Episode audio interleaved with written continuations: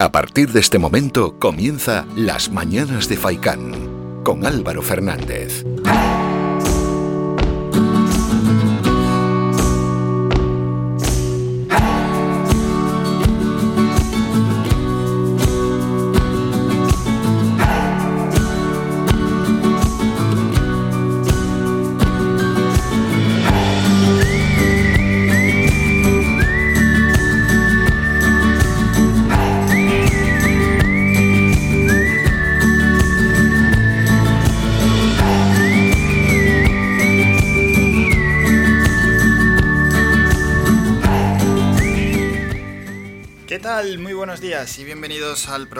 Mañanas de Faikán. Hoy es jueves 10 de junio ya, jueves, jueves, jueves, pero ¿qué ha pasado? Ha volado la semana y vuela también.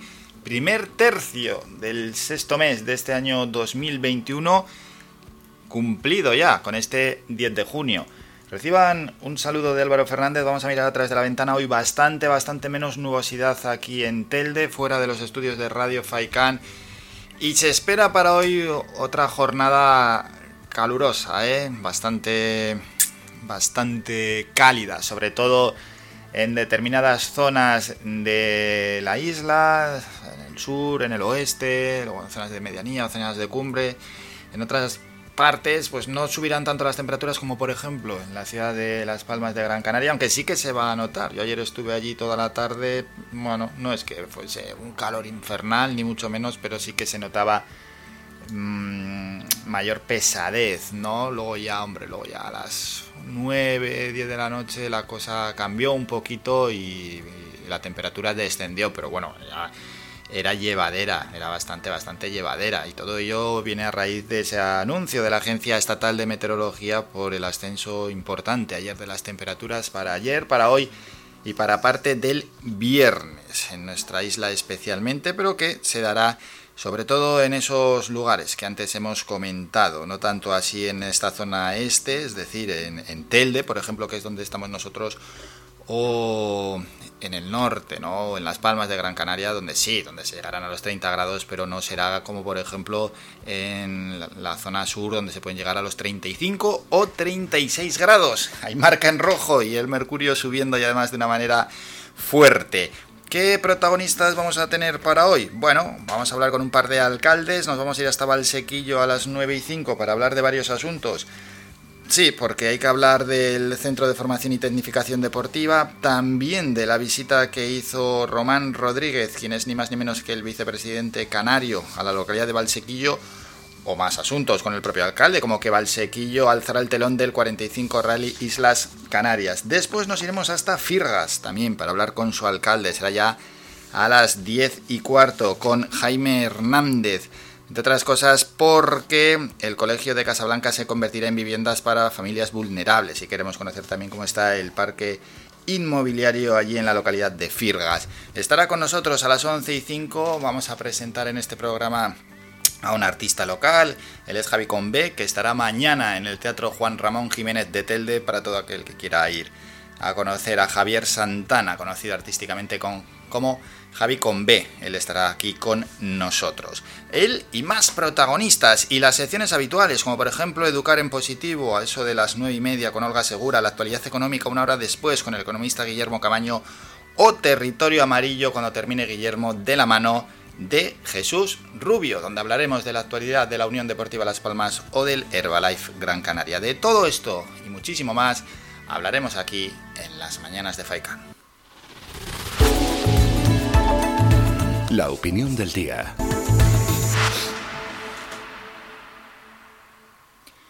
Ojo, que estamos diciendo que tienen que bajar los contagios en todo el país, las comunidades las que tienen los contagios, el índice acumulado de contagios más bajos, entre ellos nosotros, estamos por debajo de, la media, además de una manera notable, estamos regañando a otras comunidades autónomas para que bajen la incidencia acumulada y que podamos entrar en semáforo verde principalmente para recibir turistas del Reino Unido. Hay, comunidades autónomas que eso le da absolutamente igual, ¿no? Por mucho que le reclamemos a los que no reciben turistas del Reino Unido y tienen un índice acumulado alto, como puede ser La Rioja, pues le da absolutamente igual. Vamos. pero en cualquier caso lo estamos reclamando cuando nosotros no estamos cumpliendo. No, pues no, no, no, no estamos cumpliendo y es que nueva jornada que suben los contagios y nueva jornada por encima de los 100. Así que si pedimos ejemplaridad, los primeros que tenemos que dar ejemplo somos nosotros. No es fácil tampoco, porque no es fácil.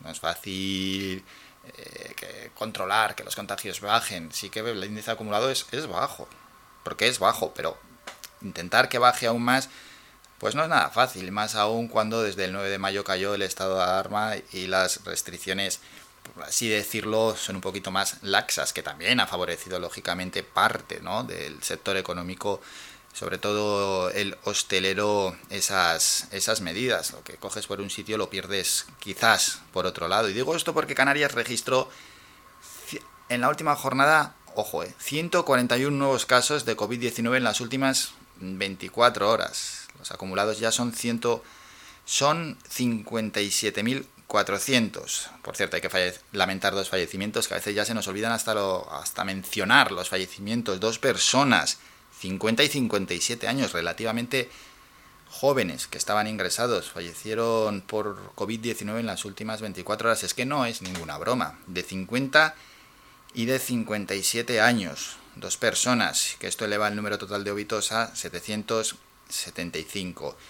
¿Y qué quiere decir esto? ¿O a qué nivel nos lleva lo de la incidencia acumulada? Pues nos lleva a lo siguiente, una incidencia acumulada a 7 días que ha subido cuando el Reino Unido no nos ha puesto en semáforo verde por la incidencia acumulada que teníamos hace unos días, pues encima ha subido a 37,23 casos por cada 100.000 habitantes y la incidencia acumulada a 14 días se encuentra ya en 70 casos por 100.000 habitantes. Y al Reino Unido le quedan algo más de dos semanas para hacer una nueva valoración.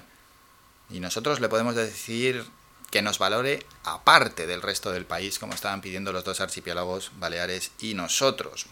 Pedimos al Reino Unido, pero si no logramos que la incidencia acumulada, acumulada baje, lo mismo nos va a dar. Y desde la última vez que hicimos esa petición, pues la incidencia acumulada no es que haya metido un salto hacia abajo notable para que estemos en semáforo verde. No es fácil, está claro, es bastante complicado bajar la incidencia acumulada y más aún cuando llega ya pues eh, el verano, ¿no? Bajarla hasta, hasta mínimos, pero sí que es cierto que bueno, que con el avance de la vacunación la cosa por lo menos en cuanto a hospitalización está controlada y en todo esto cabe pensar dos cosas. Una, que el Reino Unido puede ser que lo único que esté buscando es que pase el tiempo y que los británicos se queden en las islas. Y podemos ver imágenes del sur de Inglaterra, esas playas de Brighton, esas playas de Poole, esas playas de Bournemouth, que están a reventar. Y es que, ojo, eh, porque lo revisan cada tres semanas, no lo revisan cada una semana o cada dos semanas con unas ganas locas de decir, no, pues que nuestros ciudadanos británicos, los ciudadanos del Reino Unido salgan de aquí de las islas y vayan a sus destinos habituales. No, no, no, no, no. Cada tres semanas lo revisan y vamos, si te dejan fuera de esa revisión, pues te han comido un mes, un mes sin su visita. Y la otra explicación ya es de puertas para adentro y no es que sea idea mía, sino que se lo he escuchado a algún epidemiólogo es si se puede abrir ya la vacuna a todas las edades. ¿Qué quiere decir esto? Pues es que esto quiere decir que el proceso de vacunación está yendo, aparte ¿no? de ciertos sectores profesionales, entre ellos los futbolistas de la selección española, quiere decir que está yendo de las edades de los mayores hacia más jóvenes. En algunas comunidades como la nuestra ya se están vacunando a personas de entre 40 y 49 años. Dicen algunos expertos que los contagios, la mayoría de los contagios ahora se están produciendo entre los jóvenes y lo que piden es que se vacune ya a esos jóvenes para cortar la transmisión o por lo menos para reducir la transmisión del virus, que pensado así, pues yo no lo veo como mala idea. No sé qué opinarán los oyentes. pueden opinar en el WhatsApp en el 656 60 96 92. Ese es el WhatsApp para opinar desde ya sobre cualquier tema, también sobre este o llamando, como hizo ayer, por ejemplo, Antonio desde Alemania, al 928 70 75 25. Con esto comenzamos y con un tema musical.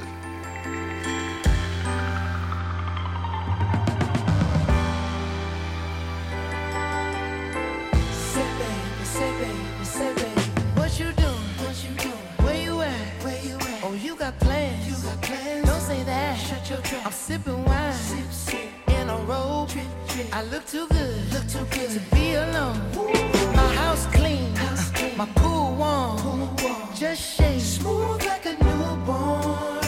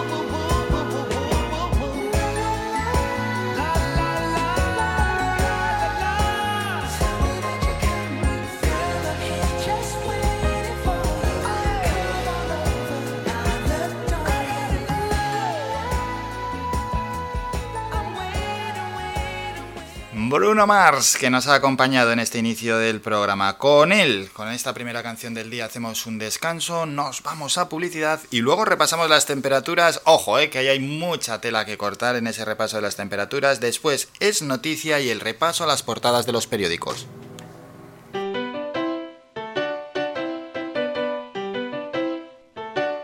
Estás escuchando Faikan Red de emisoras Gran Canaria. Sintonízanos en Las Palmas 91.4. Faikan Red de emisoras. Somos gente. Somos radio.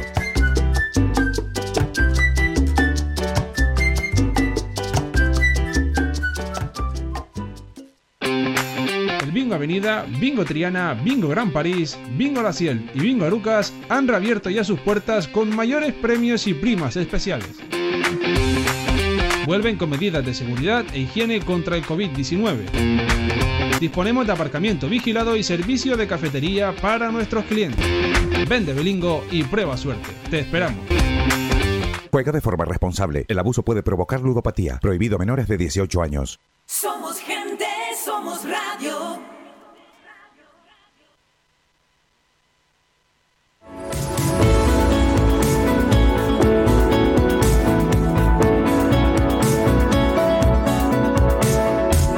tiempo.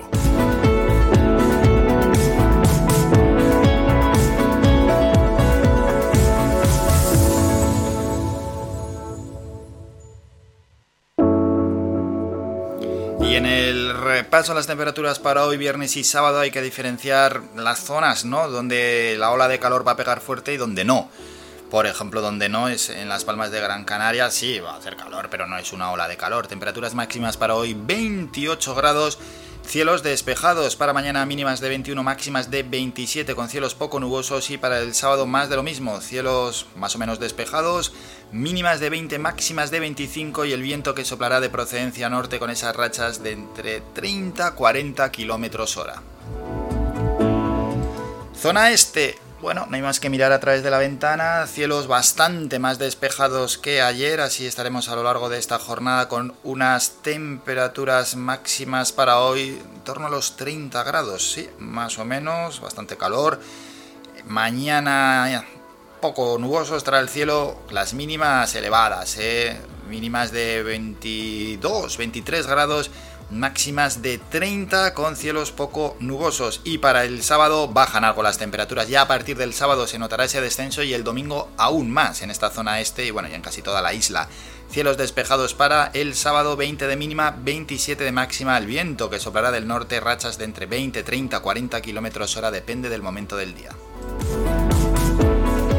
Zona oeste, aquí sí que calor se notará algo más, máximas para hoy de 33 grados con cielos despejados, para el viernes mínimas de 24, máximas de 32, también cielos poco nubosos, no habrá nubosidad el sábado, mínimas de 22, máximas de 31 y el mercurio que empezará a bajar a partir del domingo. La Agencia Estatal de Meteorología avisa de riesgo importante de temperaturas máximas en esa zona oeste de nuestra isla. Y en el sur es donde más subirá el mercurio. Máximas de 35-36 grados para hoy con cielos despejados y viento del sur. Para mañana mínimas de 24, máximas de 35 con cielos poco nubosos para el sábado. También poca nubosidad o escasa nubosidad con mínimas de 22, máximas de 32 grados y el viento de procedencia sureste y de procedencia oeste para los próximos días. El domingo, lunes, ya se notará una bajada importante de las temperaturas mínimas y máximas, sobre todo con respecto al día de hoy. Y terminamos en Arrecife, para hoy unas temperaturas máximas de 32 grados con cielos poco nubosos, mañana 21 y 30 también poca nubosidad y para el sábado descenso ya de las temperaturas mínimas de 19, máximas de 26, tres días que irán acompañados con viento de procedencia norte con esas rachas de entre 30 y 40 kilómetros hora.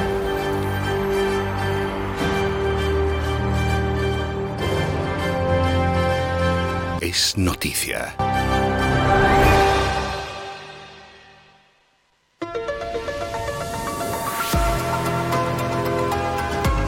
Es noticia el turismo. ¿No? ¿Qué novedad? No. El turismo de interior. Vaya, pues ha cambiado la cosa. Promotour Turismo de Islas Canarias ofrecerá 50.000 bonos turísticos valorados en 200 euros para que todos los isleños podamos hacer turismo este verano en el propio archipiélago. Lo anunció ayer la consejera de Turismo, Industria y Comercio, Yaiza Castilla, durante la presentación de la estrategia desarrollada para incentivar el turismo interno, que contó también con la asistencia del director gerente de Promotour, José Juan Lorenzo, y el director de proyectos de comunicación de marketing, Alberto Ávila. En concreto, se trata de una acción formada por una campaña de comunicación dirigida al turismo canario y una serie de medidas para impulsar la actividad en torno a los establecimientos alojativos con una inversión de 16 millones de euros. De esta manera, hasta 50.000 residentes canarios podrán acceder a una de las dos modalidades de bonos turísticos. Son dos, son las de alojamiento y las de agencias de viajes, que se materializarán en una tarjeta prepago dotadas con 200 euros de las que se podrá disfrutar hasta finales de año. El bono turístico de alojamiento consistiría, por tanto, en una tarjeta virtual o física que contará con una carga de 200 euros a la que el residente beneficiario tendrá que aportar otros 200 euros más. Por tanto, ya se garantiza hay un gasto de 400 euros. Y la fórmula para lograr uno de estos bonos será a través de un sorteo entre, ante notario con la finalidad de que todos los participantes cuenten con las mismas posibilidades. Y durante las dos primeras semanas de julio, los residentes canarios de, de más de 18 años podrán inscribirse en la web www, por si queréis participar, repito, www.somosafortunados.com para optar a una tarjeta nominativa.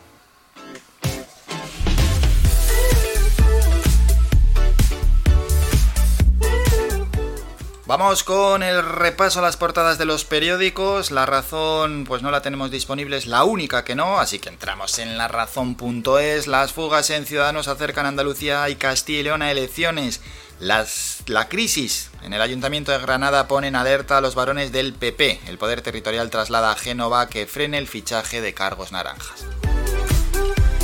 El país, en la foto de portada al Premio Princesa de Asturias de las Letras, Emanuel Carré, hay una especie de locura española, dice, y sale él en la foto de portada. Titular, la Eurocámara pacta condenar a Marruecos por la crisis de Ceuta. Los grupos acusan a Rabat de usar a menores para la presión política. Rusia, un juez fulmina el movimiento de Navalny por extremismo. Nadal de nuevo en semifinales de Roland Garros. ABC, en la foto, Gabriel Rufián conversa con la ministra Yolanda Díaz ayer en el Congreso. Esquerra y Bildu libran a Sánchez de rendir cuentas 37 veces. Gracias al voto de los independentistas no ha respondido sobre el caso Delci, el rescate de Plus Ultra, la crisis de Ceuta y las presiones al Consejo General del Poder Judicial. El mundo en la foto de portada ovaciona Plácido Domingo en su regreso y él es la foto mayor, la gran foto de El Mundo, la foto de portada. Sánchez aplaude a Junqueras y le promete magnanimidad. Ve un gesto de distensión en la carta en la que el líder de Esquerra acepta la concesión del indulto, pide comprensión a quienes no entienden el perdón y la negociación con los sediciosos. Canarias 7 en la foto de portada y están los más jóvenes, todos con la cabeza agachada escribiendo en un papel. ¿Qué están haciendo? Arranca la segunda EBAU en pandemia con distancia y mascarilla. Suerte para estos alumnos, muchísima suerte y que todo salga bien. El titular es la noticia que acabamos de dar. El bono turístico de 200 euros se repartirá por sorteo y llegará a 50.000 canarios. Podrá pedirse a partir del 1 de julio y se rifará ante notario entre los solicitantes el 14 de ese mes, en julio. Y la presencia del juez Ricardo Fiestras tensó la situación, dice en este caso la información reservada a la Guardia Civil dice que la actuación no fue reprochable a pesar de los dos expedientes. Pasamos a la provincia, en este caso salen en foto Ángel Víctor Torres y Román Rodríguez, son cuatro fotos y los cabildos decidan sobre parques eólicos. Bueno, salen ahí hablando, entre ellos diferentes fotos, en cada foto de una manera concreta. El titular de la provincia dice así, el bono turístico es un sorteo de 200 euros para 50.000 canarios. Los residentes mayores de 18 años que participen en la rifa deben apuntarse en una web y gastar luego 200 euros más. Hay que contratar un mínimo de 5 días de estancia entre los meses de julio a septiembre o 3 de octubre a diciembre. 10.000 personas se descargan en un día el certificado de estar vacunado o haber pasado el COVID para viajar a Europa. Y en el diario de avisos, como no, la foto de portada, el Lenovo Tenerife doblega al Barcelona y sueña con la gran final. Los canaristas tumban al Barça de Pau Gasol 80-68 en una actuación heroica, esta vez ante su público en la que brillaron Huertas y Sermadini. Mañana se juega el partido definitivo. El titular, otras noticias, mm, mejor dicho, repunte de contagios en un día, 141 nuevos casos, 92 en Tenerife, el calor y la calima se mantendrán en las islas hasta el próximo lunes y casi 5.000 alumnos iniciaron ayer la EBAU en la provincia tinerfeña. Periódicos deportivos, sale él en la foto de portada Sergio Ramos. El Madrid aguarda que el capitán dé el primer paso. Si Ramos quiere seguir, que me llame. El club considera caducada la oferta de un año con rebaja salarial del 10%, pero si el central responde ahora y la acepta, habrá acuerdo. Bueno, bueno, se pone duro ahí el Real Madrid con Sergio Ramos. Vamos con el diario AS. Neymar bloquea a Mbappé. El brasileño exigió la permanencia del jugador pretendido por el Madrid y refuerzos para renovar por el PSG. Eso explica el tono duro de Al-Khelaifi.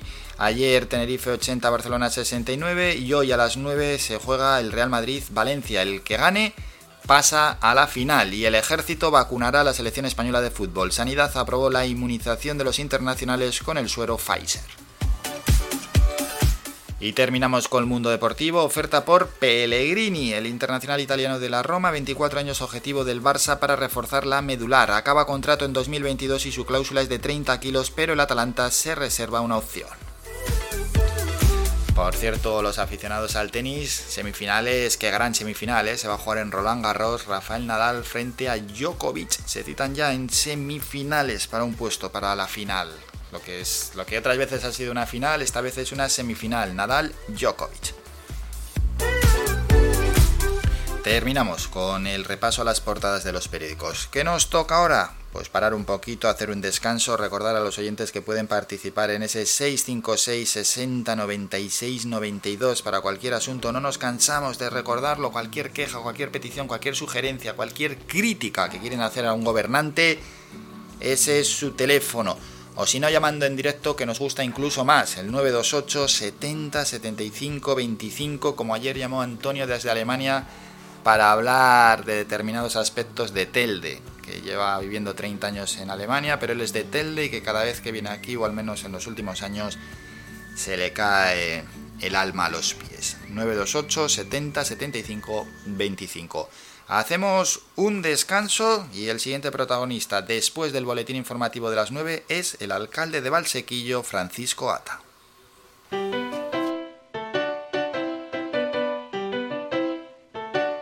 Estás escuchando Faikan Red de emisoras Gran Canaria. Sintonízanos en Las Palmas 91.4. Faikan Red de emisoras. Somos gente, somos radio.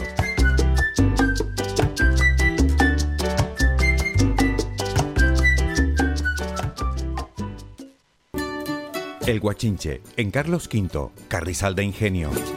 Si aún no conoces nuestro bichillo lagunero, no tienes perdón de Dios. El Guachinche, frente al Centro Cívico del Carrizal. Especialistas en gastronomía antigua canaria. El Guachinche, ven a conocer el patrimonio canario a través de las recetas de Doña Luisa. Costillas con piña, papas negras, atún de romería y muchas deliciosas recetas más. El Guachinche, teléfono de reservas 626 20 18 72. El Guachinche, en el Carrizal. Especialistas en cocina antigua canaria, bichillo y vino tradicional. El Guachinche, en el Carrizal. Disfruta de lo nuestro. ¿Pensando en construir, reparar o renovar? Deja tus proyectos en manos de profesionales. En Ferretería Germán Medina encontrarás todas las opciones para la industria y el hogar, con calidad y variedad, con todo un mundo de cerámicas a tu alcance, con facilidades para pagar. Financia tus compras hasta en 24 meses y sin intereses. Ahora, además, renovar tu baño te sale más barato que nunca. Ven y llévate tu mueble de baño con lavamanos, grifo, espejo y además plato de ducha y mampara por tan solo 395 euros. ¿Te lo puedes creer? Ven ya a Germán Medina y aprovecha nuestra promoción inigualable. Visítanos en vecindario 928 75 0107 y Polígono de Arinaga 928 75 39 54 y en germánmedina.es. Somos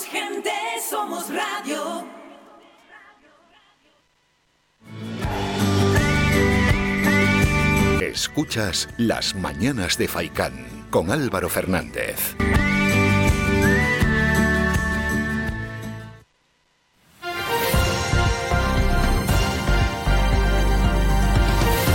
Noticias.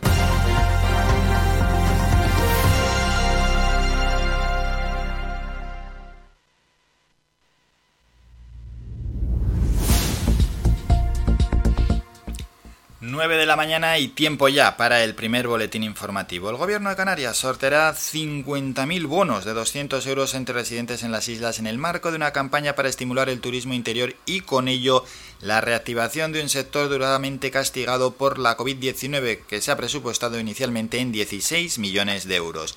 Se trata de la campaña Somos Afortunados, que ha comenzado a difundirse y que incluirá la emisión de bonos turísticos para gastar en alojamientos adheridos a este programa y que figuren en el registro de actividades del sector y también en agencias de viaje con sede física en las islas, lo que deja fuera esta promoción dirigida al consumo interno, a los virtuales y a las viviendas vacacionales que no disponen de TPV.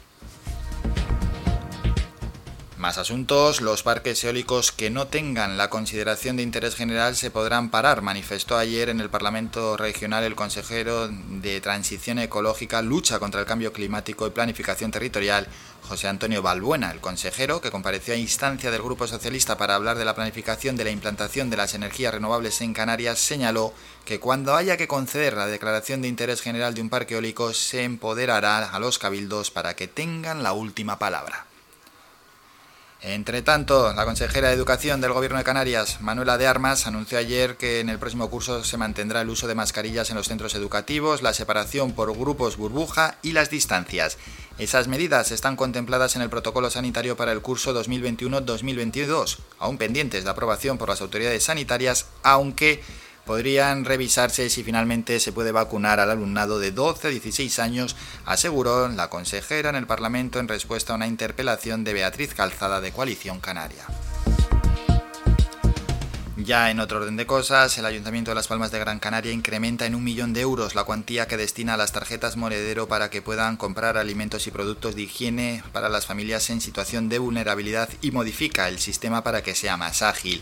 Según informa el ayuntamiento en un comunicado, el nuevo sistema que comienza a operar hoy permitirá facilitar tarjetas para realizar compras mensuales durante tres meses, con cantidades comprendidas entre los 450 euros y los 1.500 euros en función del número de miembros de la unidad familiar. Datos de la pandemia. Sanidad confirma 141 casos de COVID-19 en las últimas 24 horas. Es una nueva subida, tercera consecutiva y son 22 más que en la jornada precedente. 96 en Tenerife, 36 casos en Gran Canaria, 5 en Lanzarote y 8 en Fuerteventura. En la lucha contra el narcotráfico, la Agencia Tributaria, la Guardia Civil y la Policía Nacional intervienen en una operación conjunta 450 kilos de cocaína ocultos en un contenedor que estaba en tránsito desde Brasil a España, siendo su primer puerto de entrada en España en Las Palmas de Gran Canaria. Las investigaciones se iniciaron cuando, por los canales habituales de cooperación aduanera y policía internacional, se recibió información de la posible contaminación con sustancias estupefacientes, presumiblemente cocaína, de un contenedor con destino a Valencia. Y Beatriz, la madre de Ana y Olivia, afirma que la botella de buceo y el edredón encontrados en el fondo del mar y pertenecientes al padre de las niñas que desapareció con ellas el 27 de abril es todo un teatro para enmascarar una fuga que es lo que está convencida de que se ha producido. Beatriz señaló que lejos de estar derrumbada por estos hallazgos del buque oceanográfico Ángeles Alvariño, que rastrea las costas de Tenerife, está cada día más positiva porque considera que si hubiera algo más se encontraría por la misma zona en la que fueron hallados estos objetos. Terminamos con la información más cercana, regresamos a las 10 con un nuevo boletín informativo.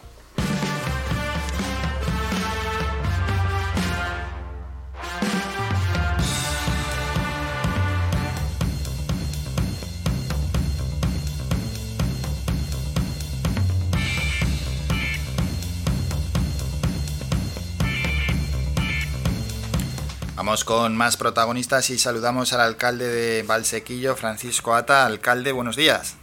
Muy buenos días. Bueno, antes, ¿qué tal? ¿Cómo va todo? Pues bien, hoy con un día bastante caluroso, ¿no? Yo creo que en general Canarias estamos soportando ahora una, una ola importante, aquí en las medianías también. Y nada, eh, pues viendo ya que llega el, el verano, pero también preocupado, ¿no? Porque seamos todos conscientes de, de, lo que puede significar, ¿no? De peligro también estas olas. Hmm, sí, sí, sí. Hay, hay dudas, ¿verdad? E incertidumbre de cara al verano. Sí, bueno, eh, un verano que, bueno, veremos a ver cómo se, eh, por un lado, en cuanto a, a la situación de, de, riesgo que podamos soportar, y por otro lado también desde el punto de vista de, de cómo se vaya eh, normalizando, ¿no? Toda y cada una de las actividades. Nosotros ya estamos inmersos en, la preparación de, de, todo lo que pueda ser el conjunto del programa de actividades sociales, culturales, deportivas para, para este verano, siempre pues también mirando cómo va la situación respecto a la incidencia o las posibles alertas que podamos tener a lo largo de, estos meses, ¿no? Pero sí tratando de que la actividad social y económica se vaya reactivando y de alguna forma podamos seguir eh, favoreciendo a la economía. Sí, porque ya hay un margen, ¿no? Para realizar ciertas actividades, ciertas actividades, lógicamente, que den una sensación de, de normalidad. Sí, sí, sí. Bueno, nosotros hace poco ya completamos toda la actividad que desarrollamos, por ejemplo, en el complejo de ocio, deporte y salud de, la piscina. Es verdad que con un eh, elemento de restricción en los horarios y en el número de, de usuarios por, por hora, con también elementos de, de, seguridad y de limpieza que, se tienen que articular. Ya también eh, estamos preparando la escuela de verano, escuelita de verano, que queremos de alguna forma lanzar y que el año pasado pues quedó absolutamente paralizado. Este año sí lo vamos a, llevar a cabo con unas ratios que marcan un poquito los protocolos y, tratando de dar también respuesta a esa conciliación eh, laboral, familiar, de, de los jóvenes que ahora dejan ya la actividad arreglada educativa y que necesitan también de, de otro tipo de actividad, ¿no? Buscando también eso, ¿no? Eh, Favorecer a la población. Y poco a poco, pues también ¿no? organizando eventos, ¿no? O que, que puedan marcar ya esa impronta de, de normalidad. Pero, como digo, yo creo que si hemos esperado todo este tiempo por, por hacerlo con prudencia, con responsabilidad, con coherencia, sin, sin, sin abrir la mano en su conjunto, sino tratando de que no podamos, no demos paso atrás, pues vamos a intentar hacerlo. No sé si lo conseguiremos, pero vamos a, a tratar de que sea con esa prudencia, ¿no? Y en ese sentido, pues, pues contento por un lado y por otro lado, pues tratando de que efectivamente podamos dar respuesta a los vecinos del municipio. Sí, yo creo que sí, que en cierta medida y con esas medidas de seguridad sí que se está logrando. Hay más asuntos para comentar con el alcalde del Ayuntamiento de Valsequillo. Eh, el, el propio Cabildo ¿no? y el Ayuntamiento están coordinando la financiación del proyecto del Centro de Formación y Tecnificación Deportiva, un proyecto ambicioso y un proyecto importante, ¿verdad?, para el municipio. Sí, eh, en este momento es la, la actuación más importante que se ha llevado en los últimos 10 o 20 años en el municipio, ¿no? Estamos hablando de una actuación que ya en la licitación inicial de, que, está desarrollándose era de 2 millones de euros, pretende pues ejecutar un, un, un pabellón con un edificio anexo de formación, eh, y administrativo que dé cobertura a todo el ámbito deportivo, social que está en torno a, a, a ese espacio de, de colegio, de instituto, de centro cívico, de escuela de adultos, de, de escuelas deportivas, de campo de fútbol 11, 7, que están en, en la zona de, de Barsequillo, ¿no? que está al lado también de la propia piscina municipal. ¿no?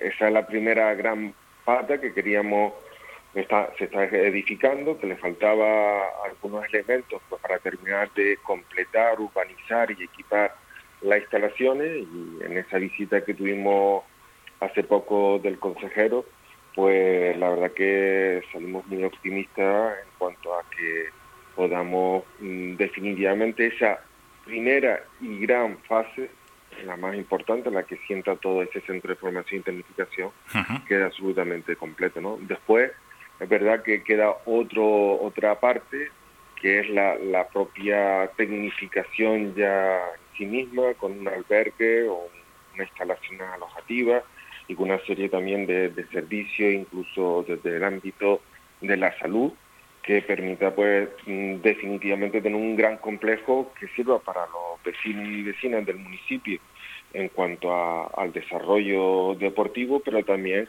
que pueda eh, llamar a que lleguen aquí a Valsequillo pues distintas selecciones o distintos clubes pues también a, a desarrollar aquí pues, pues, una parte de, de preparación, ¿no?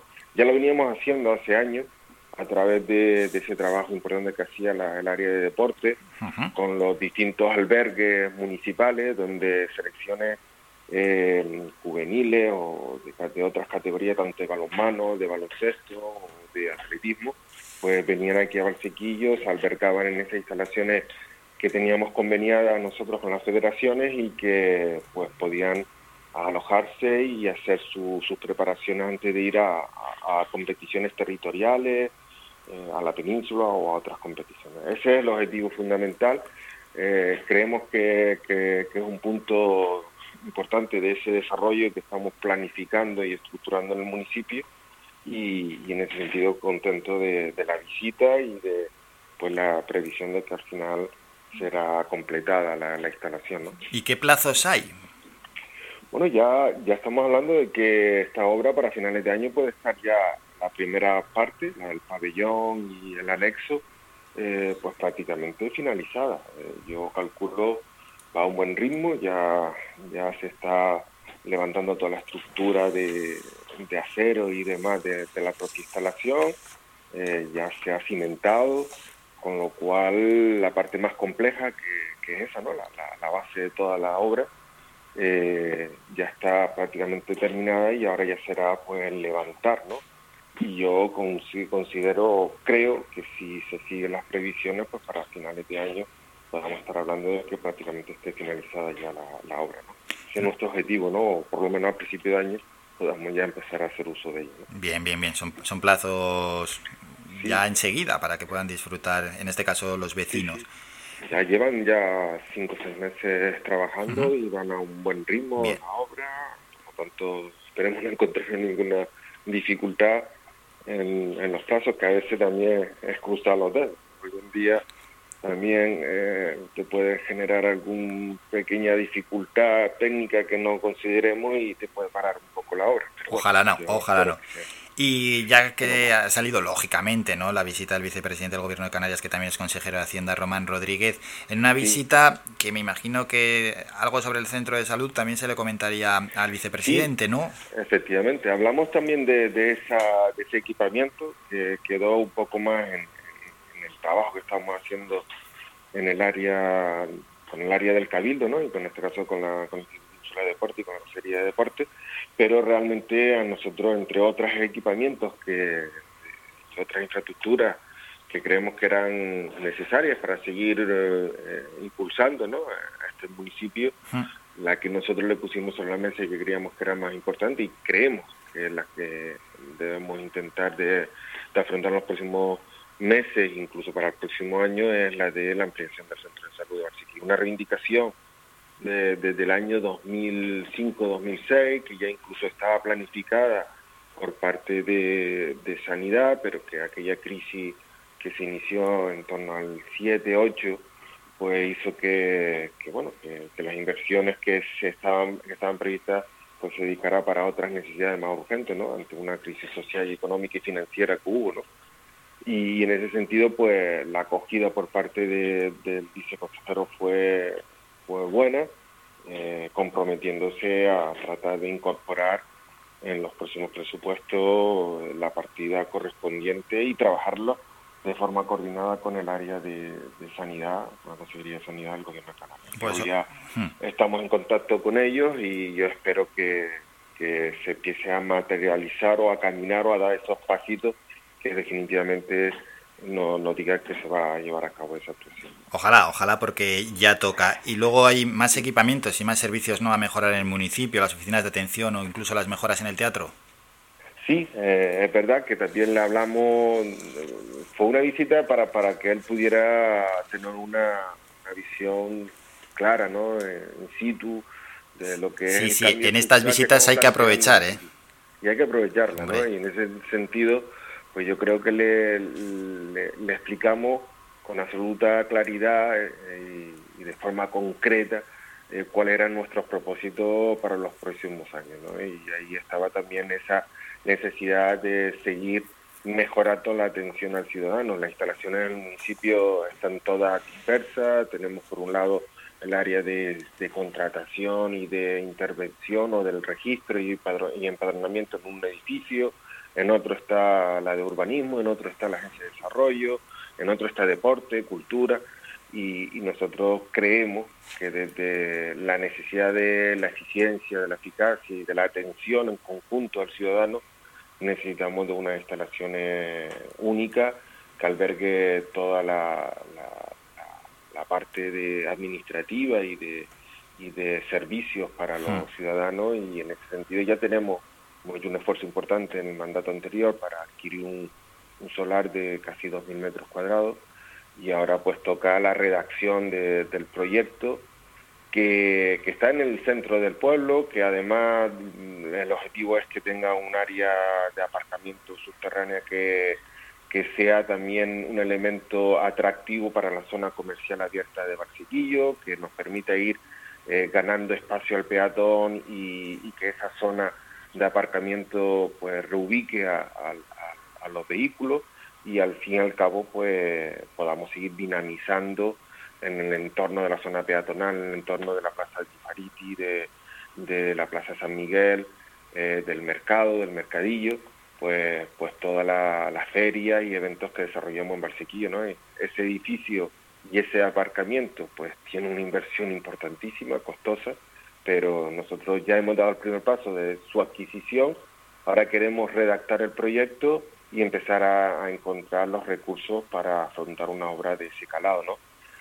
Y después, bueno, hablábamos de, otros elementos que también están dentro de esa, planificación estructural, como la mejora de, del Teatro Jacinto Suárez Martel para seguir albergando lo- los eventos culturales que se desarrollan en el municipio en mejores condiciones, eh, la posible adquisición del Colmenar, del cuartel del Colmenar, como un, un bien de interés cultural del siglo XVI, de 1500 y pico, y que bueno, tiene una- unos elementos importantes, históricos y simbólicos, como puede ser que ahí estuvo el abuelo de Benito Pérez Galdós, como teniente coronel.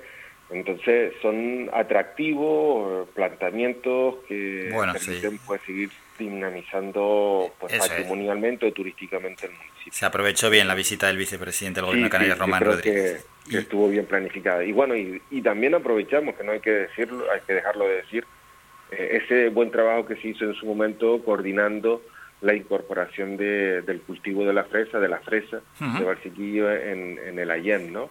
Buscando un elemento también de protección contra, contra la llegada de, de fresas de, de afuera de alguna forma en momentos dados pues perjudica notablemente al trabajo que se hace en esos cultivos y al empleo y a las empresas que tenemos. eh, Sin duda, sin duda, hay que poner en valor y primar nuestro sector primario, en este caso estamos hablando de la importancia de la fresa. Y ya para terminar, alcalde, buena noticia para los aficionados a los rallies en la zona, ¿eh? la Sí. 45 edición de el Rally Las Canarias, en- entre el 18 y 20 de noviembre, pues el municipio de Valsequillo, por así decirlo, alzará el telón. Sí, eh, con, esa primer, con ese primer tramo que ¿Mm? ya llevamos varios años desarrollando ¿no? Eh, en Valsequillo, ¿no? el que el rally empiece con su primer tramo oficial en, en la calle Juan Carlos I en, de, de Valsequillo, en, la- en lo que es justo en la Plaza San Miguel, y que de ahí sale, se da el pistoletazo. ¿no? Contento por, por volver a ser parte protagonista importante de lo que es el Rally Las Canarias, del evento más importante de toda Canarias. Y, y nada, esa colaboración que venimos desarrollando con Germán, con todo el equipo de, del Rally Las Canarias y, y con el municipio de Barsequillo, pues, pues magnífica, ¿no? Contento. Qué bueno, sí. Eh, un elemento más de dinamización, de recuperar esa normalidad de la que venimos hablando y de que los aficionados de Canarias, pero también en concreto Barsequillo, pues puedan disfrutar de, de este gran evento deportivo. Eso es, el 45 Rallys Las Canarias, del 18 al 20 de noviembre. Ya hemos hablado de toda la información y toda la actualidad de Valsequillo con su alcalde Francisco Ata. Alcalde, gracias por estos minutos, que pase un gran A día. ustedes, como siempre, buen día.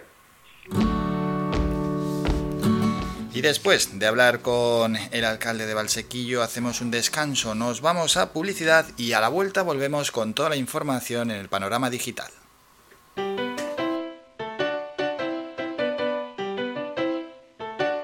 Estás escuchando Faikan Red de emisoras Gran Canaria.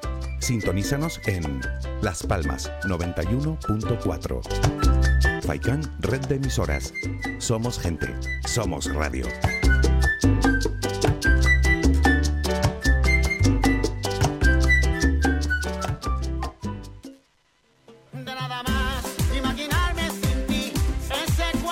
Restaurante Mi Niño abre sus puertas de lunes a viernes de las 7 de la mañana a 6 de la tarde. Le ofrecemos desayunos, menús variados caseros a precios asequibles. Disponemos además amplios salones para cualquier tipo de celebraciones. Infórmate o haga su reserva al 928 700602. Restaurante Mi Niño. Visítanos, estamos en la calle Los Peregrinos, Polino Industrial, El Gora Telde. Parking gratuito y fácil conexión con la autopista Gran Canaria 1.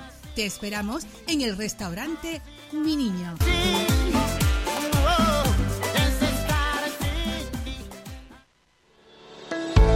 De lunes a viernes a la una de la tarde en Radio Faicán hablamos de salud con el doctor Vázquez. Te ofrece claves y consejos para una vida más saludable. Y todo el año, las 24 horas del día te atienden el teléfono 644 92 91 90. Recuerda 644 92 91 90. Para más información visita joseluisvázquez.es o escribe a info arroba. Estará encantado de atenderte. Y no lo olvides, Gastrialoe con un concentrado de plantas y nutrientes te ayuda en tu bienestar digestivo y hepático. Pide Gastrialoe en herbolarios y para farmacias y vuelva a disfrutar del día a día.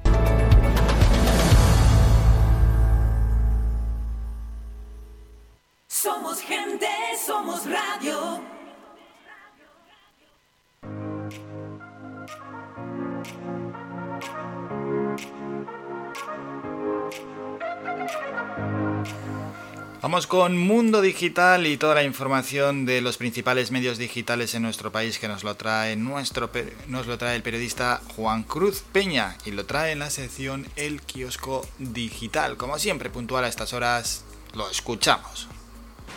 Aquí comienza el kiosco digital, el espacio para conocer cómo abren los principales diarios en España, hechos por y para la red, con Juan Cruz Peña. Hola, ¿qué tal? Saludos y bienvenidos. Hoy es jueves, hoy es 10 de junio de 2021 y comenzamos ya. Vamos con la apertura de El Confidencial. El gobierno rectifica en la reforma de las pensiones y bloquea el acuerdo. El Ejecutivo se había comprometido a derogar el llamado factor de sostenibilidad, puesto en circulación por la reforma del PP en 2013, pero el guion ha cambiado y ahora, según fuentes de la negociación, lo condiciona al nuevo sistema de equidad intergeneracional que debe presentar Escribá en 2022. Así abre el diario.es. Podemos intenta mantener la nave nodriza de la izquierda alternativa con el cartel electoral de Yolanda Díaz en el aire. Díaz recela de una lista morada, rehuye las etiquetas y apuesta por un espacio transversal sin liderazgos confrontativos, con opciones concretas de transformación del país para el primer tercio del actual siglo. Iglesias ha decidido no participar en la asamblea que se celebra este fin de semana. Así abre el español. El ponente del Tribunal Constitucional ve inconstitucional el confinamiento que decretó Sánchez. La medida es considerada razonable por la extraordinaria gravedad de la pandemia de la COVID-19, pero excedía el marco legal del estado de alarma, señala. Saltamos a la apertura de público. La patronal se resiste a limpiar los contratos temporales como quiere impulsar trabajo. El departamento dirigido por Yolanda Díaz quiere acotar en el tiempo la duración de los contratos temporales y acabar con ciertas modalidades contractuales precarias e inestables. El empresariado no ve con buenos ojos la propuesta si no se da una alternativa. Seguimos con la información.com. CaixaBank lanza un guiño a Madrid y trae sus órganos de gobierno a la capital. La entidad incluye por primera vez a la ciudad como tercer enclave junto a Valencia y Barcelona para la celebración de las reuniones del Consejo de Administración. Precisamente este jueves la Comisión Ejecutiva se reencuentra en Madrid. Nos vamos a Voz Populi. El CNI investigó una treintena de ciberataques del separatismo catalán. El Centro Criptológico Nacional detalla en su informe anual que los hackactivistas en España actúan de forma individual y poco coordinada, habitualmente movidos por el exhibicionismo. ¿Con qué abre Infolibre? ABC Legacy Fan, la SICAP de Luxemburgo, donde Jaime Botín guarda más de 85 millones de euros. Jaime Botín, máximo accionista de Bankinter, se niega a aclarar a Infolibre si los activistas de ABC Legacy Fan están declarados ante Hacienda en España. Infolibre ha accedido a la documentación sobre ABC Legacy Fan en el marco de la investigación periodística denominada Open Lux. La portada deportiva de Sport You.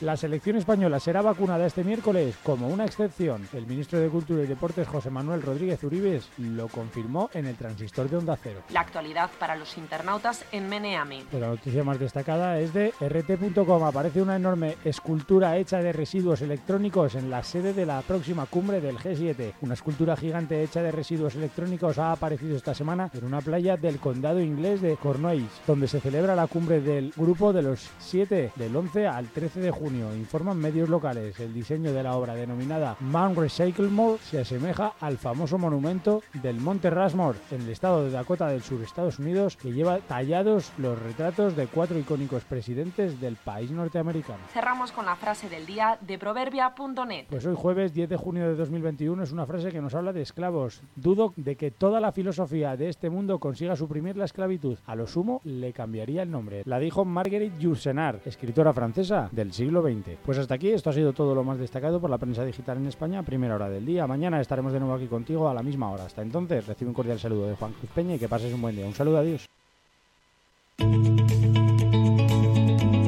Trending Topic.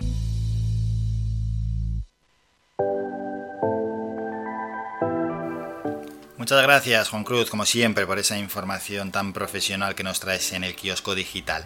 Vamos a Twitter, 20 tendencias en estos momentos. La primera es Feliz Jueves.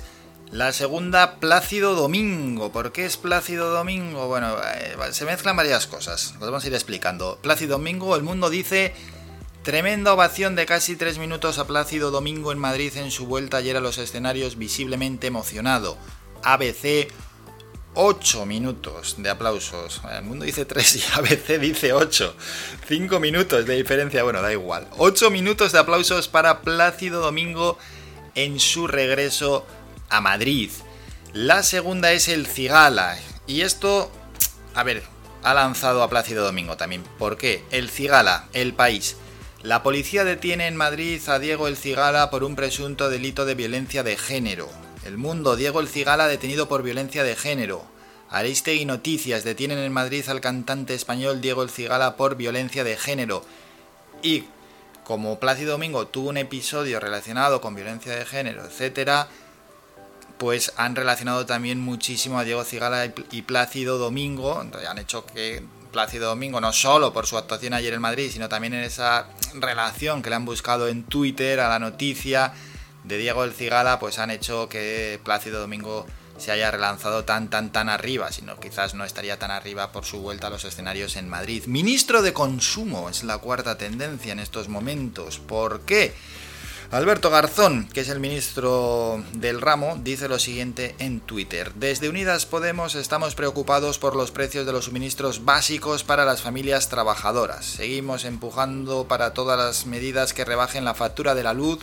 Como han pedido los sindicatos y otros actores, es necesario adelantar la hora valle. Bueno, una vez que se menciona lo de la factura de la luz, Twitter arde y da igual de qué partido político sea porque la gente está muy, muy, muy caliente y muy quemada.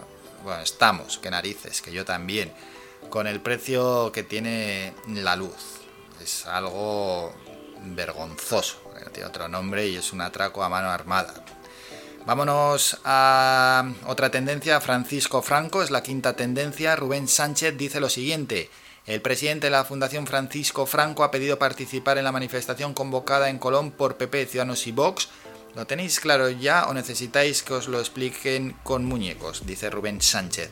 Antón Losada, el presidente de la Fundación Franco, llama a participar en la manifestación de Colón. Ahora sí que ya estamos los constitucionalistas de toda la vida, dice Antón Losada con cierta ironía.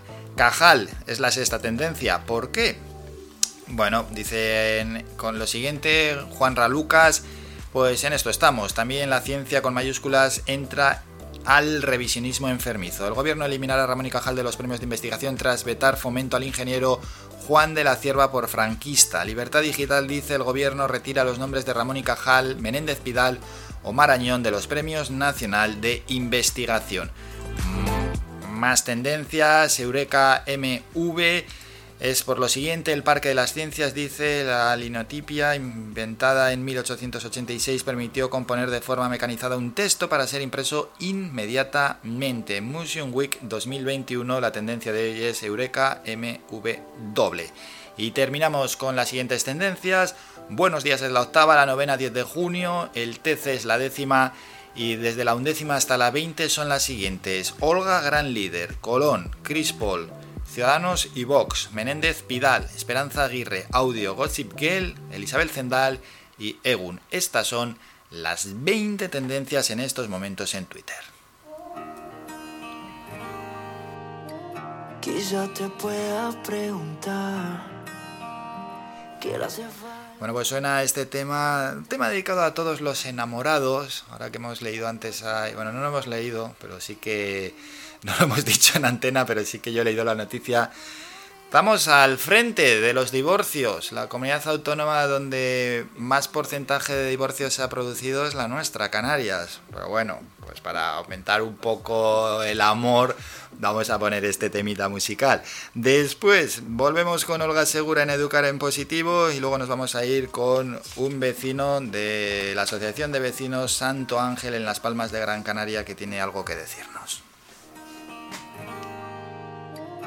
Quizá te pueda preguntar qué le hace falta a esta noche blanca a nuestra vida que han vivido tanto, que han visto mil colores de sábanas de seda.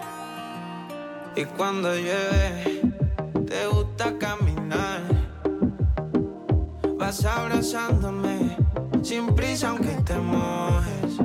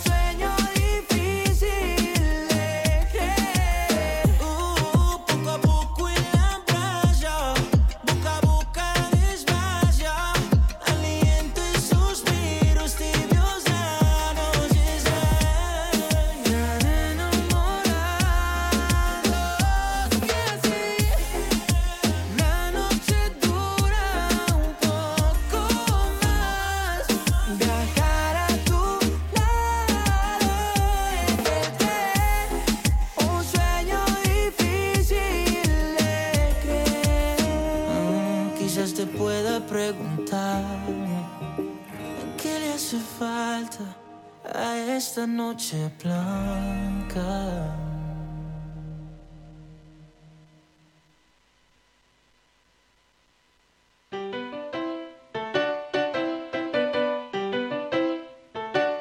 Estás escuchando Faikan Red de emisoras Gran Canaria. Sintonízanos en Las Palmas 91.4. Faikan Red de emisoras. Somos gente. Somos radio.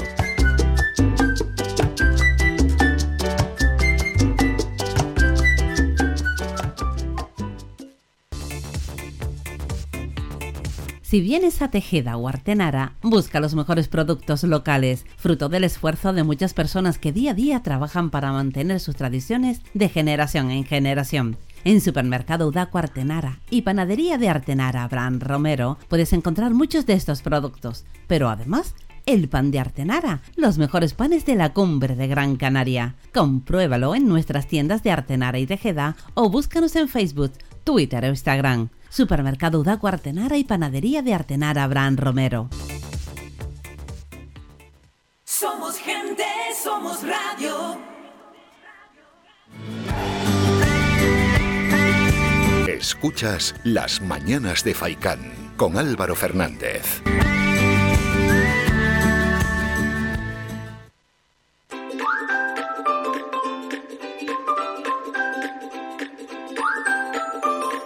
Educar en positivo.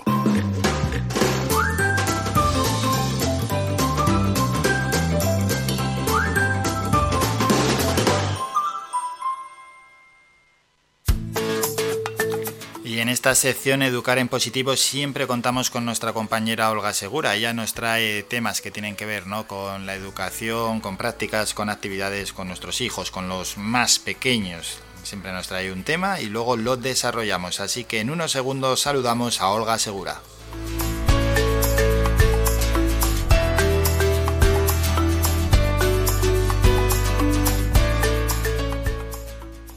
Olga Segura, buenos días. Buenos días. Bueno, un nuevo jueves, estamos aquí en las ondas, en las mañanas de Faikán y tenemos que hablar en la sección Educar en Positivo de más y más temas que tenemos. Hoy, ¿con cuál vamos? Pues hoy con un tema que a mí me parece muy interesante, algo olvidado. Eh, es una herramienta educativa muy eficaz y es el Cineforum, ¿no? Es el Cineforum como herramienta educativa. Pues hay que explicarlo. que, sí, que hay muchas personas que, que a lo mejor no saben lo que es el Cineforum. El cine sí, pero lo otro queda ahí pendiente. Es posible, es posible. Claro, entonces el, el, el tema está en que eh, tenemos, gracias a Dios, la posibilidad de ver eh, películas estupendas y maravillosas que no siempre son esas películas comerciales y que tienen un punto pues reflexivo de autor que inciden y que pueden aprovecharse para, para sacar esas reflexiones que decíamos y a nivel educativo transmitirle a los niños y a las niñas pues determinadas cuestiones interesantes, ¿no? Sí, yo sí también lo considero, es verdad. Es, es una buena forma y además es una manera entretenida. Pues sí, el, Cineforum es una actividad para, para realizar en grupo, es válida, por tanto, también para usarla en la familia. Y, y es una actividad que, que sí que parte del cine, ya sabemos que el cine es algo eh, que mirar una película, pues lo que tiene es que es una experiencia individual, y, y eso está claro, cada uno va a percibir la película desde su punto de vista. Eh, lo interesante es qué pasa con esa película cuando se selecciona con algún tema determinado y cuando además se expone y, y se pone en una, en una famosa puesta en común, digo famosa porque lo de la puesta en común es ese compartir, en definitiva, entre todos, eh, pues ¿qué, qué me dice a mí esa película, qué he sacado de ella, mm, no solo la parte reflexiva, también inclu- incluso analizar, oye, la fotografía me gustó, no me gustó, los paisajes, todo, y de todo eso se aprende muchísimo. Y a la hora de elegir esa película, la temática... Sí, claro, porque aquí viene quizás una de las partes más complicadas, ¿no? Sí, el, el Cineforum una de las cosas que quiere es completar esa experiencia individual mediante el diálogo, mediante esa estimulación de, de ese compartir. Entonces, evidentemente hay que seleccionar y organizar bien ese cine. Si lo vamos a hacer en casa, pues ese, ese Cineforum hay que organizarlo bien. Eh, lo primero, seleccionar la película. Si lo vamos a hacer en familia, lo lógico es que lo hagan los adultos, los papás, la mamá, teniendo en cuenta las edades de sus hijos, ¿no? Y la temática que les puede interesar. No es lo mismo si tengo hijos adolescentes que si tengo adolescentes y niños pequeños, que si solo tengo niños pequeños.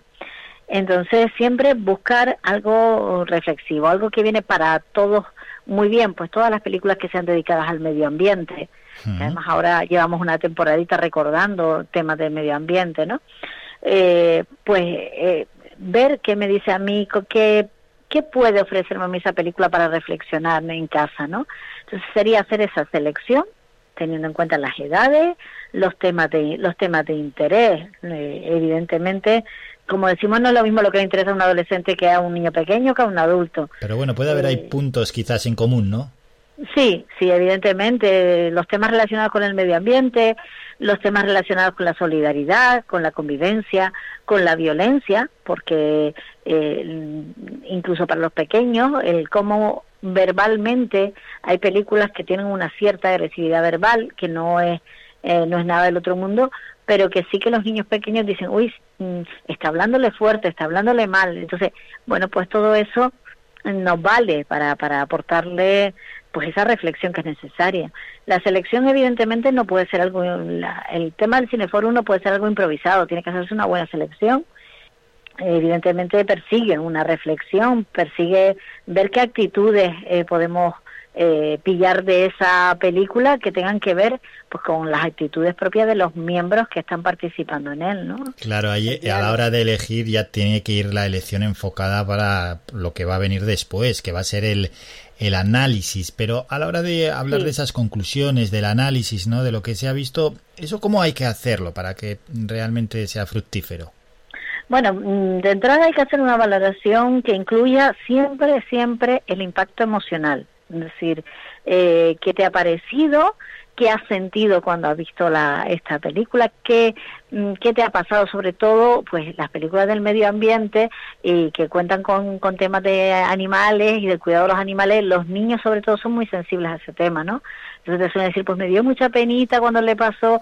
Eh, siempre ver cómo están viviendo esa emoción o si se mueve un animalito o algo, pues, pues está ahí en ese proceso, ¿no? Mm, Eso es. Bueno, pues ese Cineforum como herramienta educativa y uso en familia, ¿se está perdiendo Sí. esta práctica?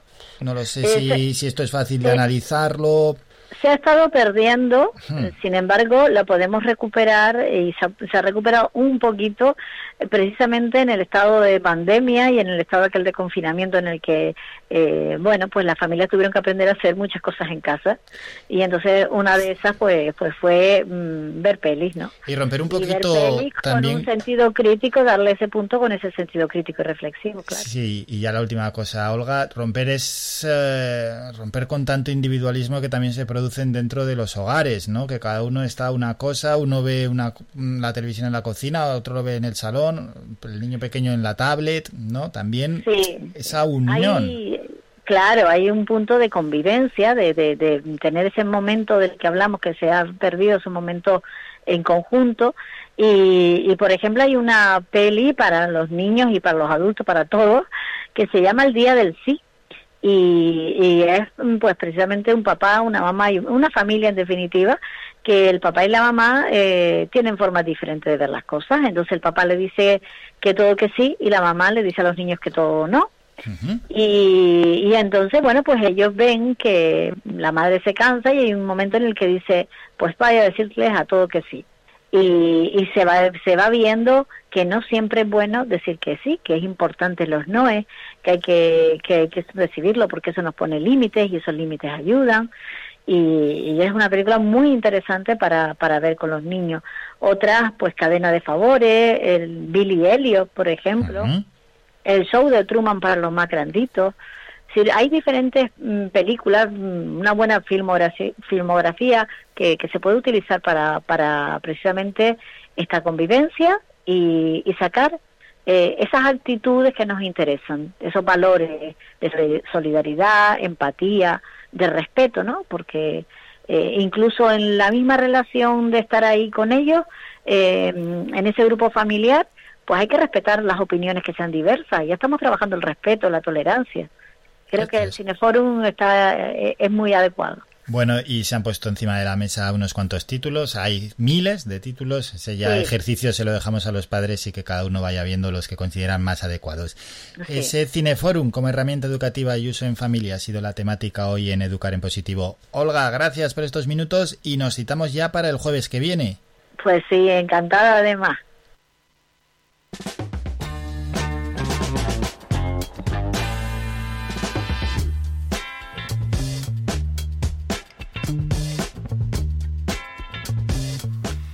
Dejamos ya a nuestra compañera Olga Segura en Educar en Positivo. La verdad es que da gusto eh, escucharla, es un auténtico placer. Cómo se explica la energía, las ganas, la ilusión que le pone para, para explicar todo, siempre, todos los jueves a esta hora. Así que quien quiera escuchar a Olga Segura ya sabe que tiene una cita obligatoria los jueves pasadas, las nueve y media de la mañana. Vamos a ver si vamos con más protagonistas, que tenemos ahí una llamada al otro lado del teléfono para saludar a, ya al siguiente protagonista, que es Ángel Ma- Martín.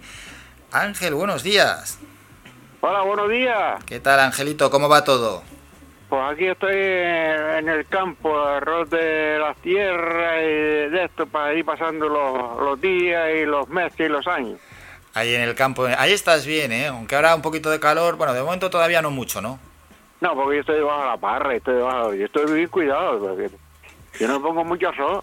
¿Y cuando, cuando sales? ¿Y a partir de las 7, las 8 de la tarde? ¿Cómo que cuando salgo? Debajo de la parra, cuando te, te- Ah. cuando se vaya un poco el calor, ¿no? Cuando esté un poquito relajado, que ya pueda salir cómodamente para mi casa. Bien, bien, bien.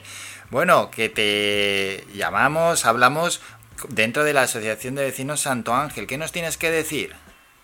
Pues bueno, pues hoy cosas, pero se hace, si llegan a hacer. Estuve allí en la, en Las Palmas y el de A ver, espera un poco, Ángel, que tienes muy mala cobertura. A ver si puedes situarte en un lugar con mejor cobertura. Y ahora, Ahora sí, ahora sí. que ayer estuvimos el alcalde de Las Palmas y el de aquí en San José del Álamo, estuvimos viendo las calles una por una y, y, y- y nada, pues hoy hoy los mandan un servicio de limpieza, otro de balleo de carretera y estamos ahí en la tumba. Eh, arriba en, en Lomo Pilón, estamos arreglando la calle aquella para ver si le podemos poner uno, una, la luz y así, callo por callo, porque no se puede hacer otra cosa, o no lo dan más. ¿Tan mal está o qué? Está, ¿eh? ¿Tan mal está? Sí, sí, está, está fatal. la- no se puede caminar con los yerbajos y el solano, y el solano igual. Hay calles que no, no se pueden arreglar porque el medio ambiente no deja entrar ahí, no se le puede echar ni un millón. En fin, hay un follón ahí. El solano está como un barrio, se yo imaginado, porque ni, ni, ni lo atiende ni nada, ni, nosotros podemos hacer nada porque no nos ayuda. Y ahí estuvo el alcalde mirando y tal, y los dedos en cosas que son de medio ambiente. Que, en fin. ¿Y el alcalde qué dijo? ¿Ha dado alguna solución? El alcalde lo que pudo, lo que pudo lo hizo, hizo eh, rápidamente hoy, mandó cuadrilla para arriba de limpieza de las calles que están de hierbajo, a los valleos de las carreteras, y, y en fin, estaremos en contacto con él porque dice que va a, seguir haciendo lo que se va pudiendo y así. Claro, claro, hay que estar en contacto, que no se duerman, porque si no volvemos a la situación anterior. No, yo no dejo dormir los políticos, eso está claro. Lo que me quede a mí va a seguir dando cuero, esté quien esté, y le guste o no le guste. Hombre, que para eso pagamos impuestos. Eh, Para eso va puesto y, y para eso me pusieron ahí al tanto de, De la Asociación de Vecinos de la presidencia. Así que si ellos están allí, yo estoy aquí y trabajando. Hay que trabajar. Bueno, ¿y el resto de vecinos qué dice? Bueno, los vecinos ayer no pudieron acudir mucho porque unos están trabajando, otros con el COVID este, un follón. Estuvimos ahí unos cuantos concejales, y el del Umbrado, el del Veneno, el de... ah, unos cuantos. Este es un problema que lleváis arrastrando mucho tiempo. ¿Eh? Este es un problema que lleváis arrastrando mucho tiempo ya. Bueno, sí, llevo ya, yo ya, llevo en la asociación de vecinos 33 años con el grupo folclórico. Y desde Y por una y por una Sí. parte también agradecerle a Domingo que también lo ha echado una mano, digamos, estuvimos grabando con el grupo aquí arriba, hemos ido abajo también a grabar abajo, en fin. Hmm. Los, los amigos. Hombre, hombre. ¿Qué tal con la agrupación folclórica? Pues bien, ahí no se puede ensayar ahora porque ahí estaba diciendo el alcalde que, que todavía no se puede tocar nada hasta tanto, hasta que esto no se acabe un poco porque... Y no hay salida, no, no, no se puede cobrar nada. Hay que mantener la cuenta en el banco y el banco no afloja. Sí. Bueno, a ver si Un, mejora, un, montón, un montón de rollo que no, que no hay dinero para eso. Si mejora un poquito la cosa. Bueno, y volviendo a dentro de la Asociación de Vecinos Santo Ángel, allí en Las Palmas de Gran Canaria.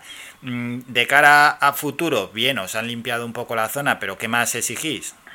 Bueno, todavía que todavía todavía que seguir atrás de ellos, fijo, fijo, peleando con ellos, porque están las labradoras que tampoco se puede entrar, un peligro por no poner una valla ahí para la los niños y, y batallando, batallando ahí porque es imposible. Os queda mucha, mucha batalla, parece. ¿eh? El, el barrio el barrio que sigue trabajando de año a año, venga, venga, venga, venga, porque si no, si se queda uno dormido, solo come las ratas. Pues sí, hombre, hay que... Una vez que un barrio, que una zona se ve que se está deteriorando, es cuando ya hay que empezar a dar el- la alerta, decir, oye, que esto os estáis descuidando, que nos estáis abandonando, que estáis atendiendo más otras zonas, porque como se empieza a dejar, se empieza a dejar, se empieza a dejar, para cuando quieres reaccionar, para cuando das el, toque de alerta, muchas veces ya es hasta tarde, Ángel.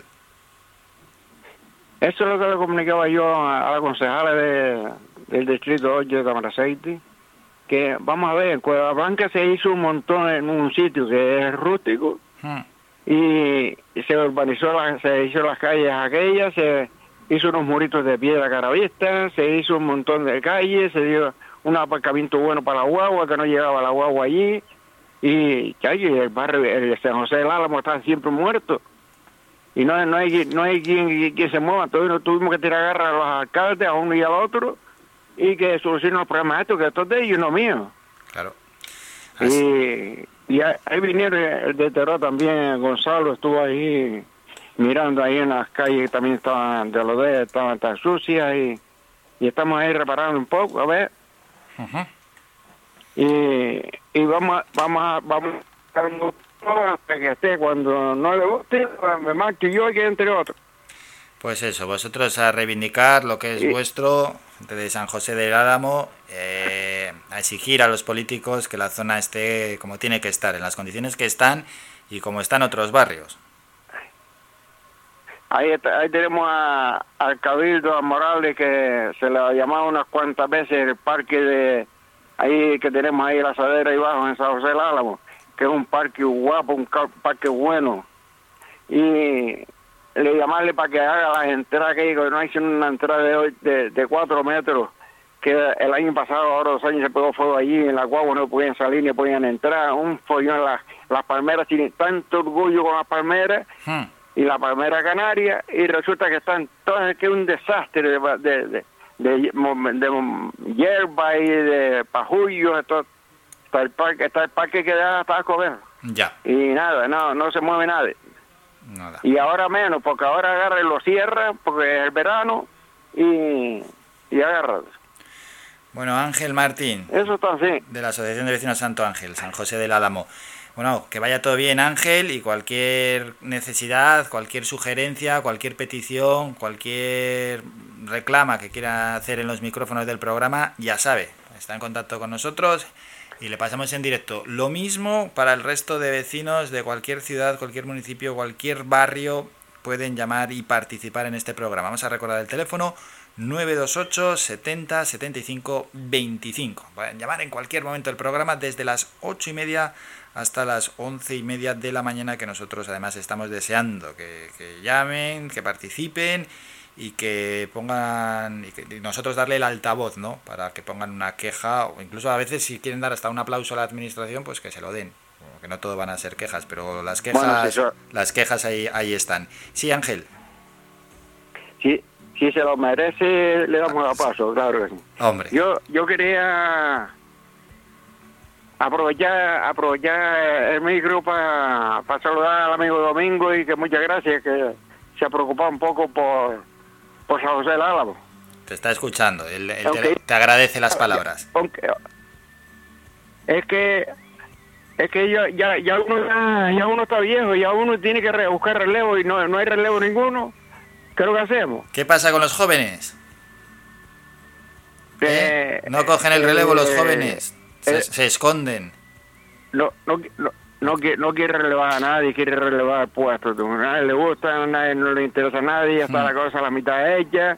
Y dice, pues ahora ni vamos, ni pagamos, ni nada. Nada. Pues a ver si enganchéis, a, está que así. enganchéis Ya a un yo- joven ya- con energía renovada y que tire para adelante ahí en San José del Álamo. Ella, que ya yo estoy viejito, que el domingo hice 80 años. 80 años, ¿eh? Y estás ahí en el campo.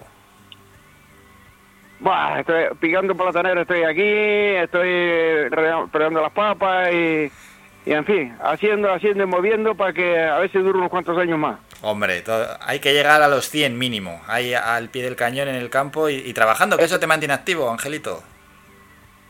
Eso, eso, eso me decía mi madre, tienes que llegar a la edad que yo, que a la pobre ya murió. ¿Llegó a los 100? A, los- a los 96 años. Ah, bueno, pues A hay, los 96 años. hay, hay que superar, ¿eh? Hay que llegar a los 100. Yo voy haciendo, yo voy haciendo fuerza para eso, a ver. Vas allá opositando. Pues claro que sí, esa, ese, ese es el optimismo y así hay que, hay que encarar y- la vida y- también.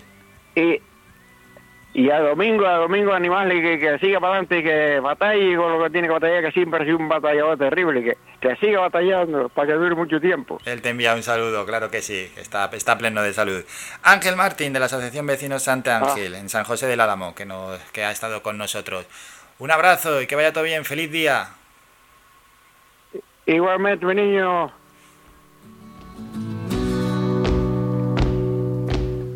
Bueno, pues desde allí, San José del Álamo, que nos han llamado para pues, mostrar, ¿no? Que estuvo, estuvieron representantes de terror, también representantes de las Palmas de Gran Canaria, y cuando algo no está del todo bien, pues hay que llamar al programa al 928 70 75 25 y decirlo y comentarlo. Y ya veis, no pasa nada. Si luego hasta nos hemos puesto a hablar de, de, de su propia vida, incluso. Echamos aquí un rato y charlamos y nos escuchan el resto de los oyentes. Ayer llamó un vecino desde Alemania, ¿eh? Ojo.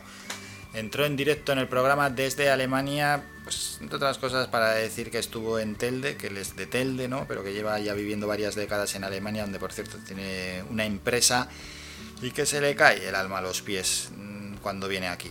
¿Por qué? Entre otras cosas, pues porque tiene ve a gente rebuscando en la basura y pues hombre, pues sí, pues la verdad es que que puede haber más triste que personas rebuscando en la basura para comer ellos o para dar de comer a sus familias. Se puso a llorar, ¿eh? Aquí se emocionó y todo.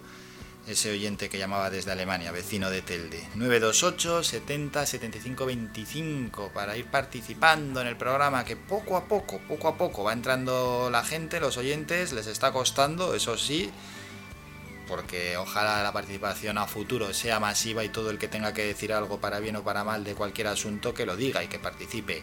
Que nos vamos a ir a publicidad y luego volvemos con más asuntos. Tenemos boletín informativo, tenemos deporte, tenemos entrevistas, nos vamos a ir hasta Firgas para hablar con su alcalde, con Jaime Hernández, entre otras cosas del parque inmobiliario allí en el municipio y del colegio de Casablanca que se va a convertir en viviendas para familias vulnerables. Pero luego habrá economía con el economista Guillermo Camaño o más deporte con Jesús Rubio de Actualidad Amarilla, de Unión Amarilla, que esas son ese es su grupo, Unión Amarilla. Breve descanso y volvemos con tantos y tantos asuntos.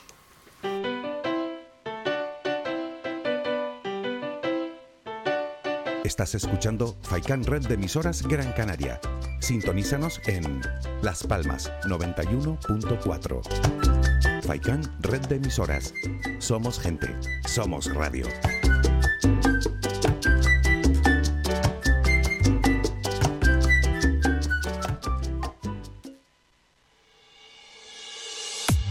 Mantén tus instalaciones de limpieza con Servinagua. Te ofrecemos un servicio profesional de limpieza para oficinas, locales, núcleos residenciales, comunidades de vecinos, industrias, cristales, colegios, limpieza general de obras y mucho más. Teléfono 928 96 37 63 y correo electrónico info arroba servinagua.com. Si ya dispone de un servicio de limpieza, pide presupuesto sin compromiso y lo mejoramos. Recuerda, teléfono 928 96 37 63 y correo electrónico info arroba servinagua.com.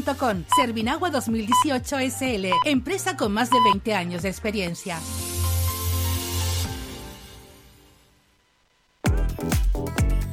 A cualquier hora y para cualquier problema, llegan los coches amarillos. Llega Desatascos Jumbo 928 230265 Desatascos domésticos industriales y de redes ayuntamientos. Vaciado de pozos, achique de agua, aljibes o por lluvias, tratamiento de legionela, trabajos en todo tipo de embarcaciones. 638 748 731 Limpiezas de choque y localización de arquetas ocultas. Más de 34 años sin descanso, 24 horas sin excepción. 928 230265 Pioneros en limpieza de estanques y redes heredades de agua. No contrate intermediarios. Llámenos directo y ahorre tiempo y dinero. 638 748 731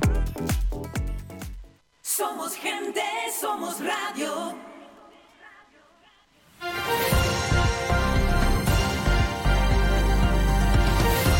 Noticias.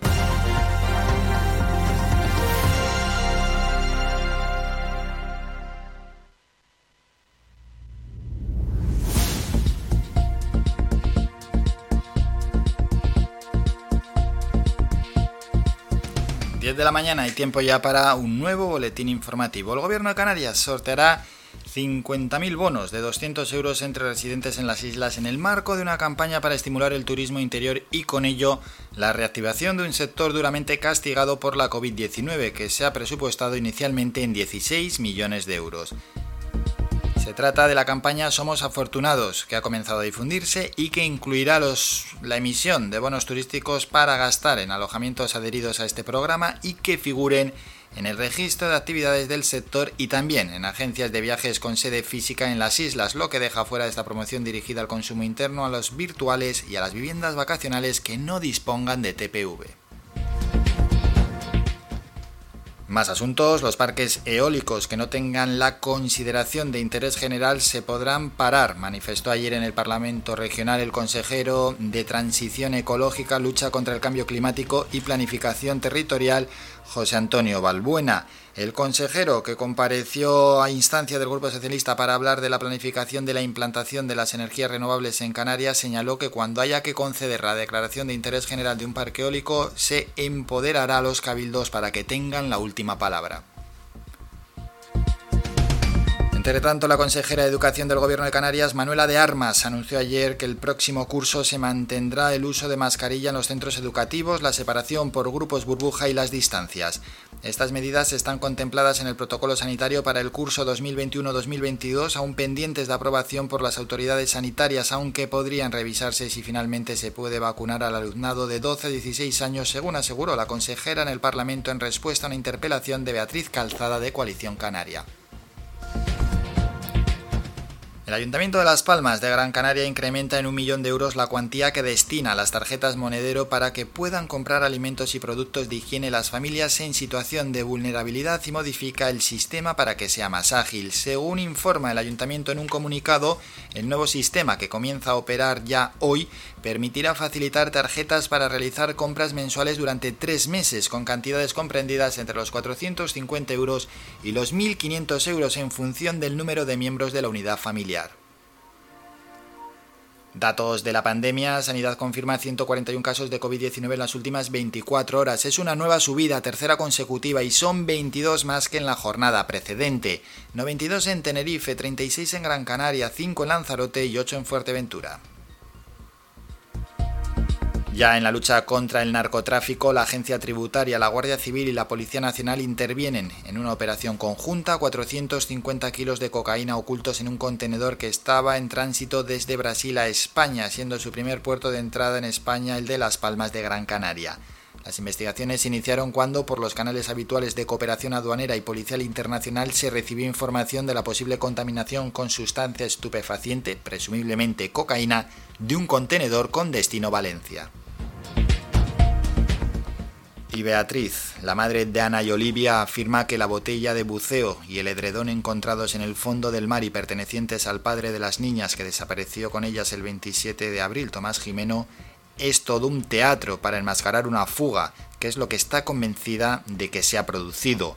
Beatriz señala que lejos de estar derrumbada por este hallazgo del buque oceanográfico Ángeles Alvariño, que rastrea las costas de Tenerife, está cada día más positiva porque considera que si hubiera algo más se encontraría por la misma zona en la que fueron hallados estos objetos.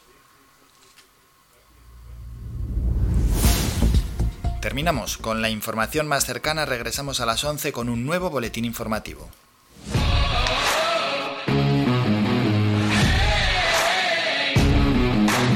La actualidad deportiva.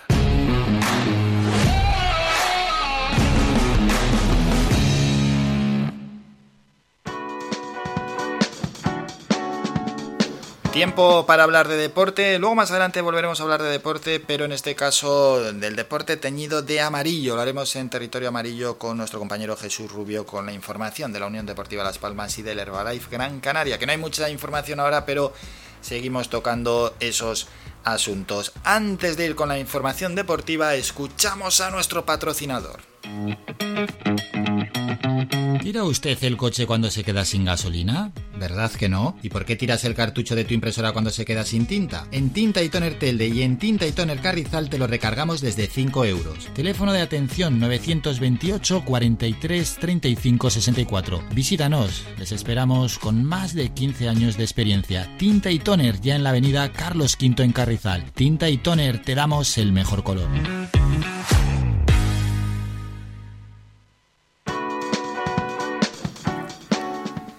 Hablamos de baloncesto. ¡Uh! gran victoria ayer para el Lenovo Tenerife 80-68. Venció al Fútbol Club Barcelona en ese encuentro en las semifinales de la Liga Endesa en playoff en un puesto para la final. Mañana se juega el partido decisivo se va a jugar en el Palau, el equipo que gane pasa a la gran final de la Liga Endesa. Y hoy vamos a conocer al primer finalista en el encuentro que va a enfrentar desde las 9 de la noche al Real Madrid y al Valencia Basket. Van 1-1, el que gane en el campo merengue será equipo finalista de la Liga Endesa. Tenis, tenemos resultados, en este caso semifinales han pasado en el lado femenino Kretsikova, que ya se impuso a Gauf, y Sakari, que se impuso a Sviatek. Y luego ya en el lado femenino, Nadal se impuso al argentino Starman, ganó 3-1, 6-3, 4-6, 6-4, 6-0. Y Novak Djokovic, que se deshizo del italiano Berrettini, 3-1 también. 6-3, 6-2, 6-7, 7-5. Por tanto, vaya semifinal la que va a enfrentar a Rafael Nadal y a Novak Djokovic. Para hoy en la arcilla francesa tenemos lo siguiente, dentro ya del cuadro femenino, semifinales, Pavlichenkova, la rusa, se enfrenta a Zidansek, Gretzikova se enfrenta a la griega Sakari. Partidos a las 2 y a las 3 y media respectivamente. Cambiamos de asunto, hablamos de fútbol. El ejército, en coordinación con los servicios médicos de la Real Federación Española de Fútbol, será el encargado de inmunizar con la vacuna de la farmacéutica estadounidense Pfizer a los futbolistas internacionales españoles convocados para la Eurocopa. El proceso de vacunación se va a hacer en coordinación con los servicios médicos de la Real Federación Española de Fútbol, que son los que van a decidir el mejor momento. Mientras, Roma se viste de gala para albergar el partido inaugural de la Eurocopa que se abrirá mañana viernes con un Italia-Turquía en el Estadio Olímpico al que podrán acceder 16.000 espectadores y unas pantallas ubicadas en el Foro Romano o la Plaza del Popolo en el corazón de la capital italiana a las que podrán acceder los aficionados. Y la UEFA anunció ayer la suspensión de forma temporal del procedimiento contra los tres clubes que no hayan renunciado al proyecto de la Superliga, es decir, el Barça, la Juve y el Real Madrid. Y dos apuntes deportivos cercanos. La Fundación de la Unión Deportiva Las Palmas presentó la edición del libro Tamaraceite, Pasión por el Fútbol, una obra en la que se recoge un recorrido fotográfico de la historia del Tamaraceite, uno de los clubes que se ha convertido en representativo de Gran Canaria con su andadura futbolística en los últimos años, tanto en Liga como en Copa del Rey. Rafa Menéndez estuvo en la presentación, es vicepresidente de la Unión Deportiva Las Palmas y señaló que para la Fundación es un orgullo poder participar en la edición de este libro porque enseñamos la historia de un club como este y encima tiene vinculación con nosotros. También estuvo en la presentación Héctor Ramírez, el presidente del Tamar Aceite, al que escuchamos. Estas fotos que estaban guardadas en un cajón, que posiblemente ninguna de ellas iban a ver la luz, eh, más nunca y poder plasmarlas en, un libro y que esta gente hoy en día las tengan este libro en su casa y pasen sus hojas, las hojas del libro y, se vean, pues es un recuerdo, ¿no? Un recuerdo bonito porque al final eh, lo que ellos vivieron en este club no ha quedado en vano, ¿no? Y para el fin de semana cambiamos de asunto. Del 18 al 20 de junio, el Ayuntamiento de Las Palmas de Gran Canaria y Orientación Canarias organizan la primera edición de la LPA City Race. La carrera consta de tres pruebas, cada una siete categorías. Se desarrolla en escenarios en el Parque Urbano de la Ballena, el campus de la Universidad de Las Palmas, en Tafira y los barrios de Vegueta y Triana y los riscos de San Nicolás y San Juan. La competición, para todos aquellos que os queréis apuntar, hasta el 13 de junio www.orientacioncanarias.com arrancará la tarde del viernes 18 de junio con una carrera bajo la modalidad de sprint en el Parque Urbano de La Ballena y a la mañana siguiente la cita está fijada en el campus de la Universidad Centafira con una carrera bajo la modalidad de media distancia. Terminamos con la información deportiva. Cuando me besas se me para el corazón vamos con ellos, estopa y este temita musical. Después llega el alcalde de Firgas, que no es otro que Jaime Hernández. siempre sonriendo. Y se me eriza como un gato la piel. Mi mente se va apagando.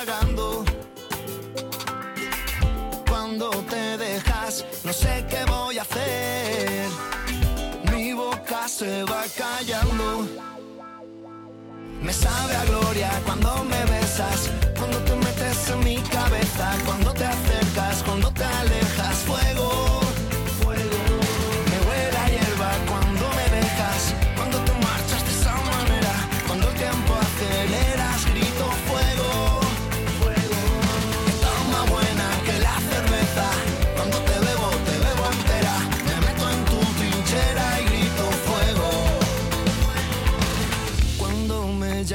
En sueños te puedo oír.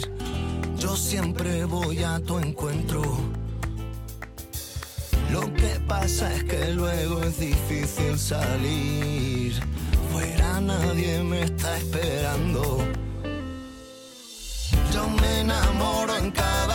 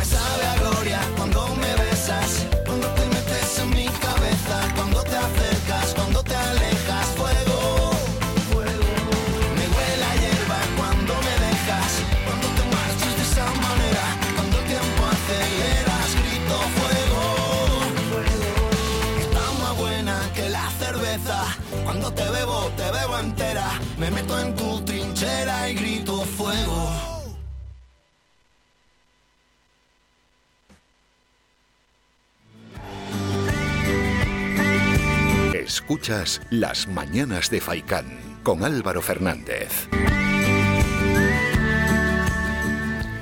Recordamos a todos los oyentes que pueden participar en el 656 60 96 92, 656 60 96 92 es ese WhatsApp para enviar lo que queráis, cualquier cosa, cualquier sugerencia, algún accidente incluso de tráfico que, que esté sucediendo.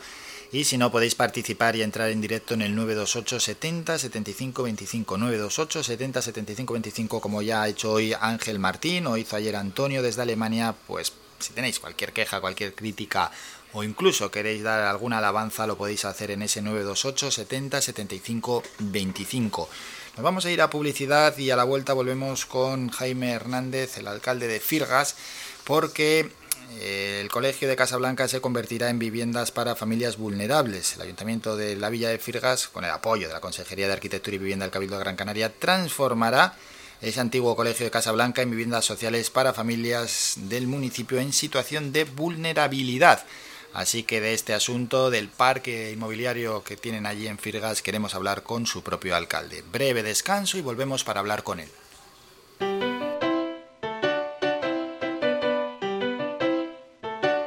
Estás escuchando Faikan Red de emisoras Gran Canaria.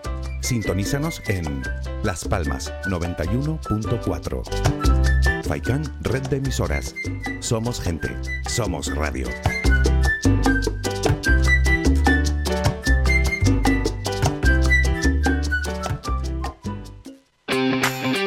Avenida, Bingo Triana, Bingo Gran París, Bingo La Ciel y Bingo Arucas han reabierto ya sus puertas con mayores premios y primas especiales.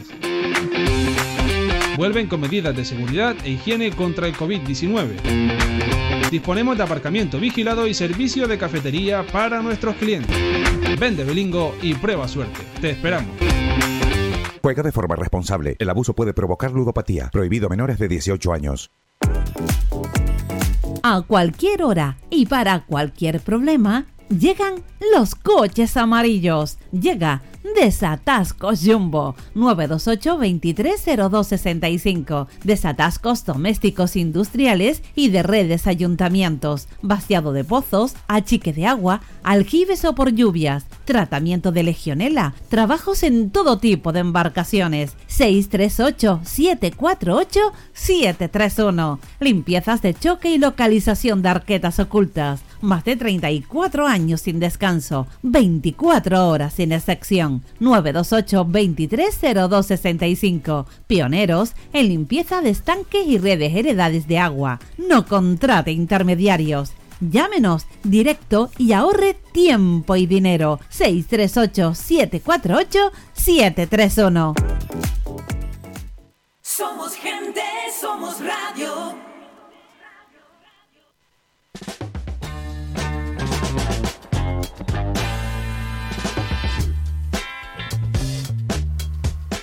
Nuevo alcalde en el programa, en este caso nos vamos hasta Firgas para hablar con Jaime Hernández de varios asuntos, entre ellos que el Colegio de Casablanca se convertirá en viviendas para familias vulnerables. El Ayuntamiento de la Villa de Firgas, con el apoyo de la Consejería de Arquitectura y Vivienda del Cabildo de Gran Canaria, transformará el antiguo Colegio de Casablanca en viviendas sociales para familias del municipio en situación de vulnerabilidad. De este asunto vamos a hablar con él, con el alcalde, con Jaime Hernández y es que de, de, de, esta manera se puede decir ¿no? que se consigue un doble objetivo. Por un lado, pues se recupera ese viejo inmueble del colegio de Casablanca que lo único que podía hacer es que se deteriorase aún más.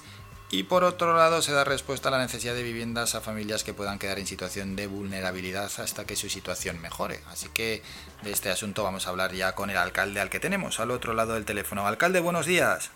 Hola, buenos días. ¿Qué tal? ¿Cómo va todo por Firgas? Pues muy bien, hoy con un día de calor, como supongo en toda la isla, pero lo llevamos bien. Sí, sí, sí. Hoy ola de calor, ayer, hoy, mañana, pero bueno, que se lleva bien, ¿verdad? Sí, sí, estupendamente. En Firga siempre se está bien. Eso es. Bueno, el Colegio de Casablanca, que se va a convertir en viviendas para familias vulnerables, es uno de los grandes temas con los que hay que hablar con el, del alcalde.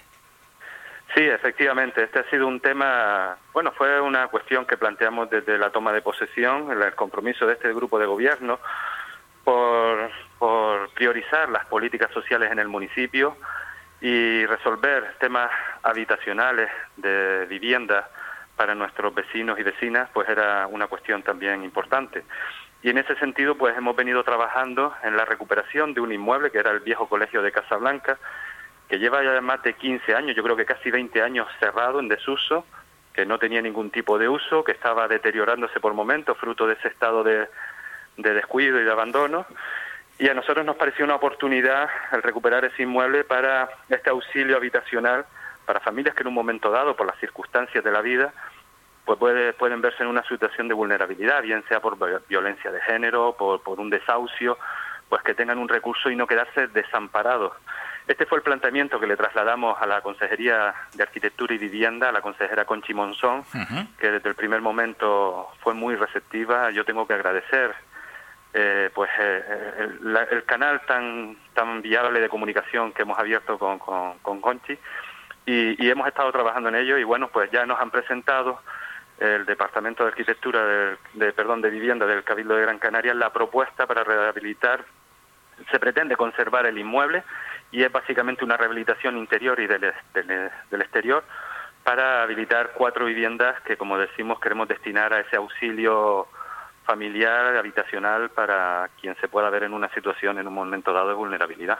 Bueno, por tanto, doble objetivo. Uno, un inmueble, el del Colegio de Casablanca, que si al final no se hacía nada, pues esto se iba deteriorando más y más, ¿no?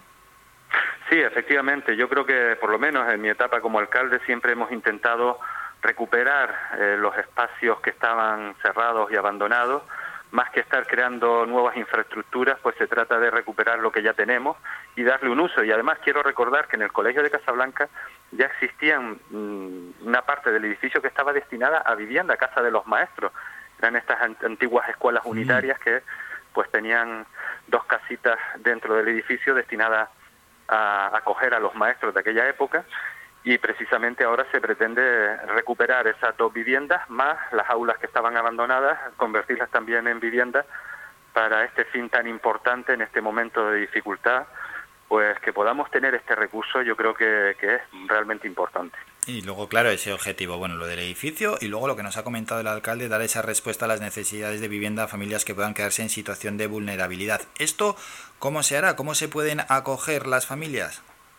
Bueno, después habrá que efectivamente establecer el sistema de, cómo se puede acceder a ella. Evidentemente tendremos que hacer un trabajo posterior. Ahora estamos en la definición del proyecto de rehabilitación del inmueble. Haremos un convenio con, con la Consejería del Cabildo y posteriormente tendremos que definir exactamente el, reglamento, digamos, de uso de estos espacios. Pero para ello ya estamos empezando a trabajar en este sentido para que cuando llegue ese momento esté todo previsto. Y bueno, preguntar también por el, parque inmobiliario en, en, Firgas en torno a pues, otras construcciones que se pueden hacer de viviendas sociales, etcétera, si hay algo en mente, si se está trabajando en ello. Sí, sí, también estamos trabajando en la cesión de un suelo municipal, el único que tenemos ahora para promoción de viviendas sociales, que queremos cederle al, ICABI, al Instituto Canario de la Vivienda del Gobierno de Canarias, para también hacer otra promoción de viviendas sociales. Y, y, en las reuniones que hemos mantenido con el Cabildo de Gran Canaria y sobre todo con el Gobierno de Canarias, nosotros hemos planteado el recuperar eh, promociones de vivienda que quedaron abandonadas cuando la crisis inmobiliaria y que se destinen a, a, este tipo de, de, viviendas de alquiler social o de acceso para los jóvenes y para las familias de, del municipio, más que consumir suelo nuevo, pues aprovechar lo que ya se ha hecho intentar que esas promociones que quedaron abandonadas, que son de ámbito privado, pues pasen a, esta finalidad. Y es una de las cuestiones que desde el Ayuntamiento de Firga hemos planteado y hemos puesto sobre la mesa. Claro, pero al ser de ámbito privado, ¿esto puede dificultar que pasen luego a tener esta utilidad?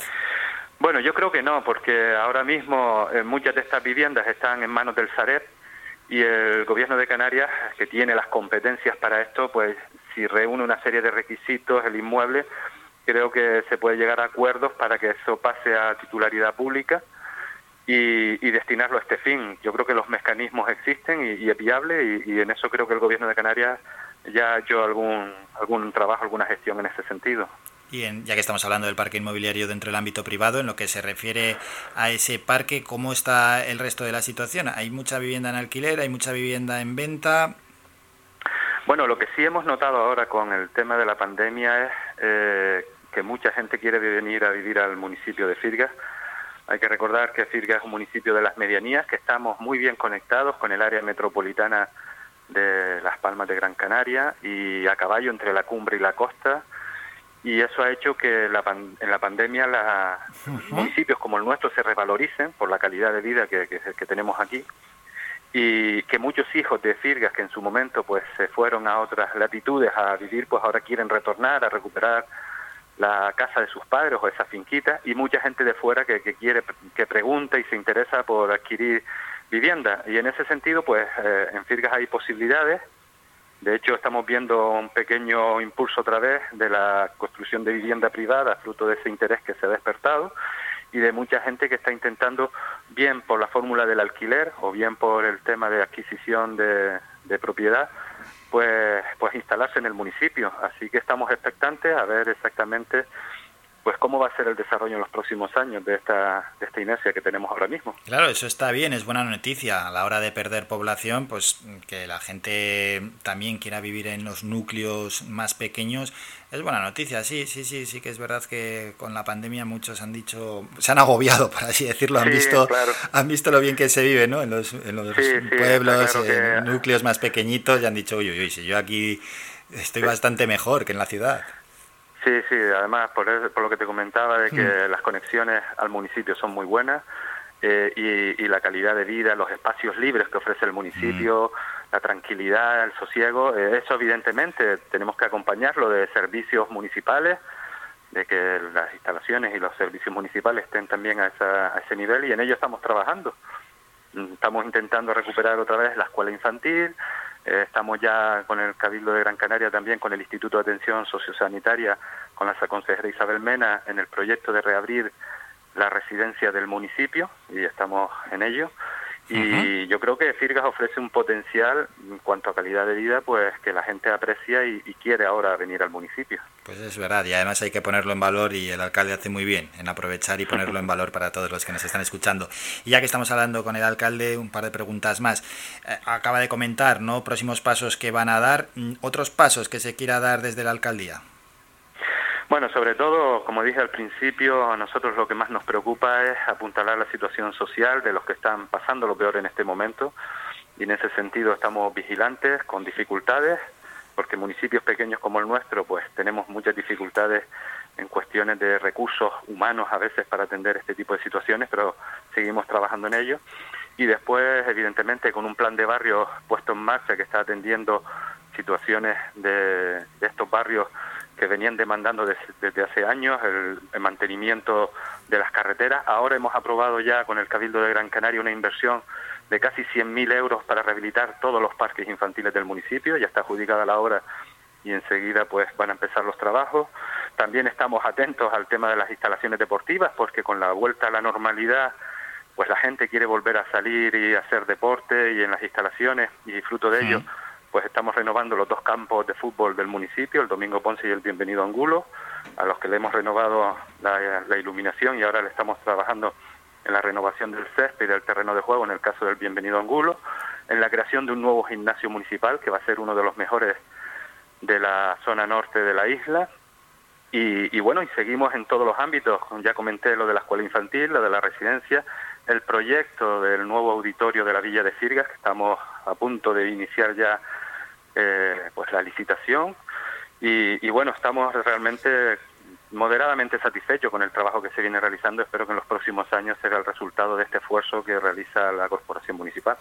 Y alcalde, ya para despedirnos, quedan 10 días para que llegue el verano y llevamos ya un mes sin estado de alarma.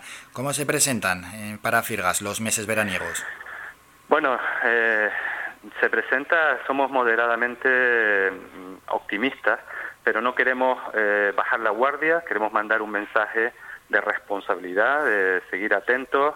La vacuna va avanzando y eso nos está permitiendo pues cada vez estar un poco más cómodos, pero tenemos que seguir conscientes de que no podemos bajar la guardia, no podemos tirar por la borda todo el trabajo que se ha realizado hasta ahora. En el municipio, pues afortunadamente la situación de la pandemia pues no ha sido tan grave como en otros puntos y sí que estamos preparando eh, la reentrada al verano, programando algunos actos con uh -huh. control sanitario, con todas las medidas, pero sí que nos vaya permitiendo de alguna manera activar un poco la actividad cultural, social y económica del municipio y hacerlo siempre con esa responsabilidad que tenemos que asumir en cada paso que damos. Y esa responsabilidad que es clave todavía en estos meses que nos quedan. Jaime Hernández, alcalde de la Villa de Firgas, gracias por estos minutos, que pase un gran día. Gracias igualmente para ustedes, un abrazo. Somos la mejor información, música y entretenimiento. Las mañanas de Faikán. Vamos a ir con un asunto, porque nos han pedido que expliquemos el bono turístico. Somos playas, somos playones, somos olas, somos cholas, somos agua, somos agüita. Somos colores, somos sabores, somos volcán, salitre y lava, somos arte, somos Marte, somos alma, somos calma, somos maresía, somos energía, somos de quedar, somos de quedarnos, somos de aquí, somos afortunados.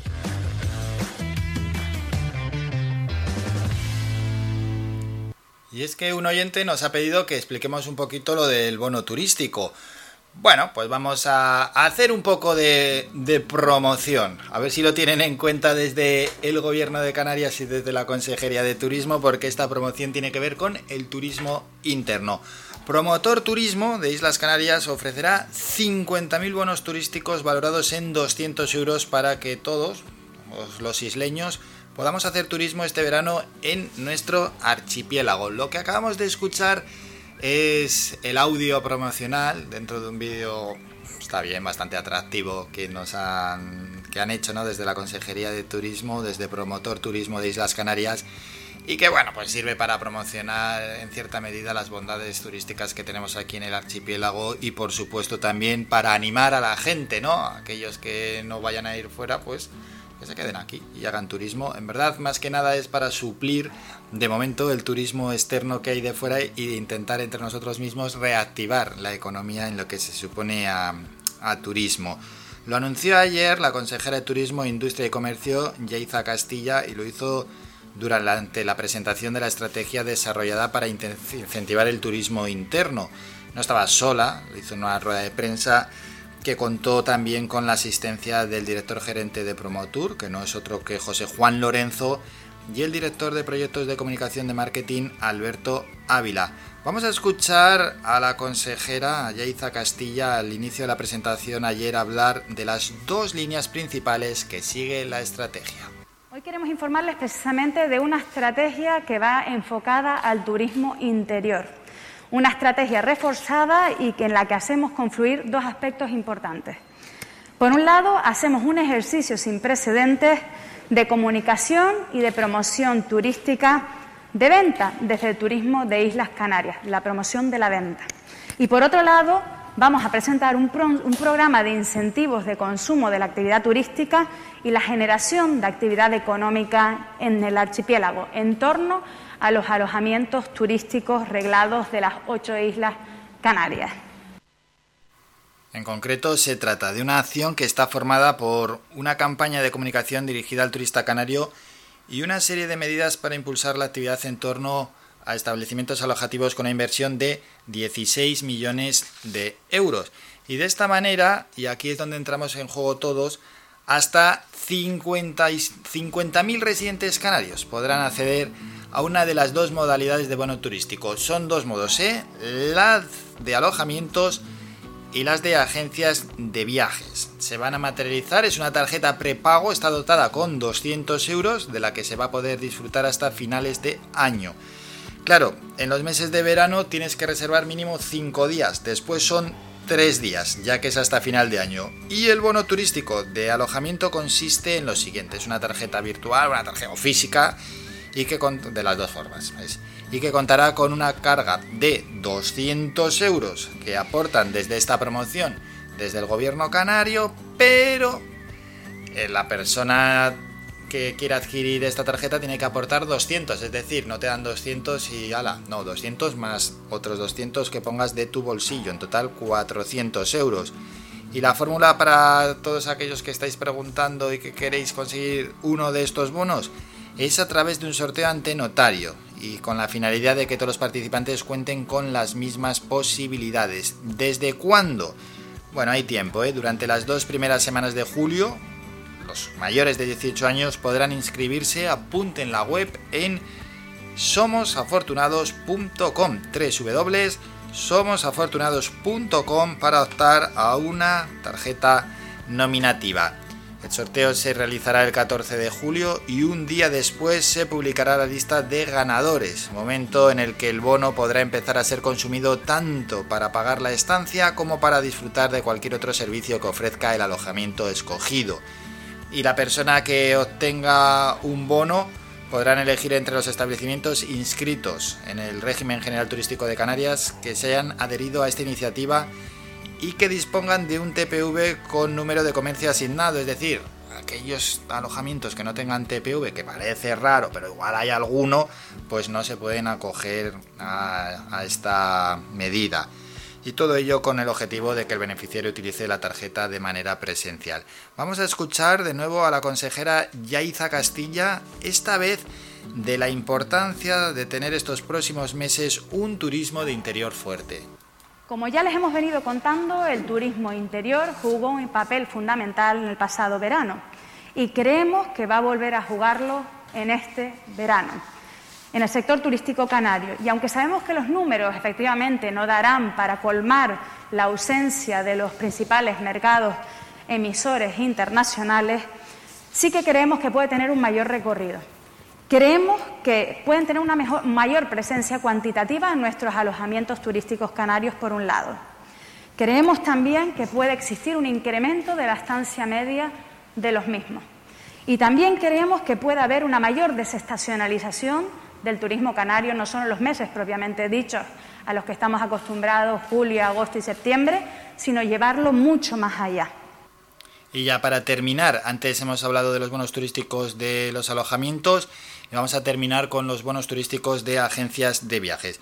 Por un lado, los bonos turísticos de agencia de viajes que se lograrán a través del mismo proceso, ante un sorteo ante notario y en las mismas fechas. Y en este caso, la primera diferencia radica en que la tarjeta contará con una carga también de 200 euros, pero el residente no tendrá que aportar ninguna cantidad económica, es decir, en los bonos turísticos de agencias de viajes no hay que aportar ninguna cantidad económica y el bono deberá gastarse en agencias de viajes físicas ubicadas en cualquiera de las ocho islas y tendrá que emplearse para contratar un paquete vacacional que lleve como mínimo una instancia de 5 días para los meses más veraniegos, julio, agosto y septiembre y una instancia mínima, una estancia mínima de 3 días entre octubre y diciembre, desde octubre hasta final de año. Pues esta es la promoción que han sacado desde Promotor Turismo de Islas Canarias que ofrece 50.000 bonos turísticos valorados en 200 euros para fomentar el turismo interno y todo ello a ojos de que posiblemente el turismo exterior pues va a tardar unos meses en reactivarse y más aún a tenor de las noticias que tenemos y que llegan desde el Reino Unido, ¿no? que no nos meten en ese semáforo verde y parece que tampoco hay mucha intención de hacerlo a corto plazo. Y encima es que lo revisan cada tres semanas, es decir, si la próxima vez que quedan dos semanas, sí, más o menos dos semanas, no nos meten, pues habría que esperar otras tres semanas. Desde aquí serían cinco semanas como mínimo. como mínimo. Así que esta es una de las apuestas, apostar por el turismo interior. Y no es mala idea porque a veces conocemos cosas que nos pillan alejadas, pero no conocemos lo que tenemos más cerca. Con esto nos vamos a publicidad y a la vuelta regresamos para hablar con Jesús Rubio de Deporte en su sección Territorio Amarillo. Breve descanso y volvemos con el de Unión, Amarilla.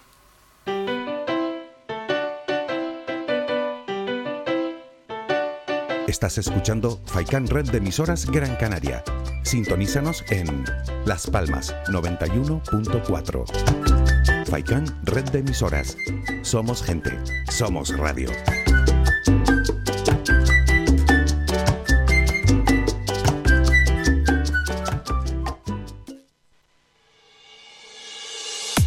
Mantén tus instalaciones de limpieza con Servinagua. Te ofrecemos un servicio profesional de limpieza para oficinas, locales, núcleos residenciales, comunidades de vecinos, industrias, cristales, colegios, limpieza general de obras y mucho más. Teléfono 928 96 37 63 y correo electrónico info arroba servinagua.com. Si ya dispone de un servicio de limpieza, pide presupuesto sin compromiso y lo mejoramos. Recuerda, teléfono 928 96 37 63 y correo electrónico info arroba Servinagua 2018 SL, empresa con más de 20 años de experiencia.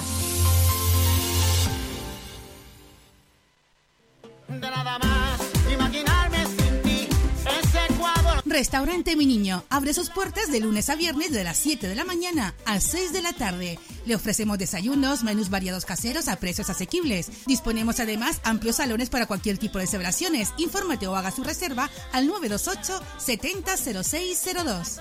Restaurante Mi Niño. Visítanos, estamos en la calle Los Peregrinos, Polino Industrial, El Goro Telde. Parking gratuito y falsi conexión con la autopista Gran Canaria 1. Te esperamos en el restaurante Mi Niño.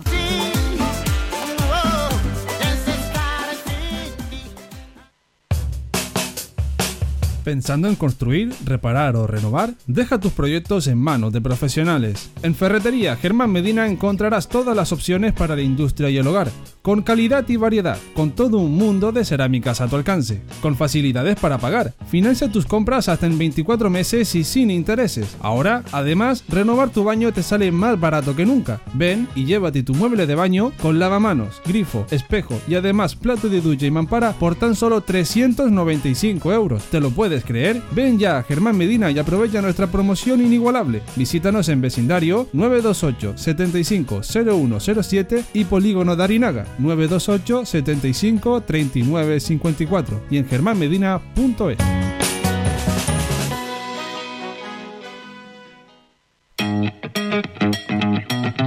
¿Tira usted el coche cuando se queda sin gasolina? ¿Verdad que no? ¿Y por qué tiras el cartucho de tu impresora cuando se queda sin tinta? En Tinta y Toner Telde y en Tinta y Toner Carrizal te lo recargamos desde 5 euros. Teléfono de atención 928 43 35 64. Visítanos, les esperamos con más de 15 años de experiencia. Tinta y Toner ya en la avenida Carlos V en Carrizal. Tinta y Toner te damos el mejor color.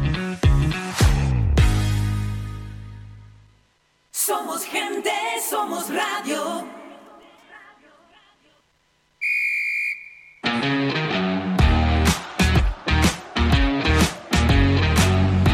Territorio Amarillo.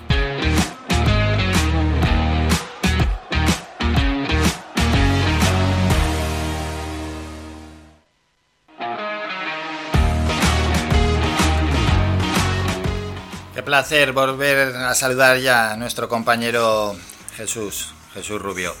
Jesús, ¿qué tal? Buenos días. Buenos días Álvaro, ¿qué tal? Ya hace tiempito ya que no nos escuchábamos.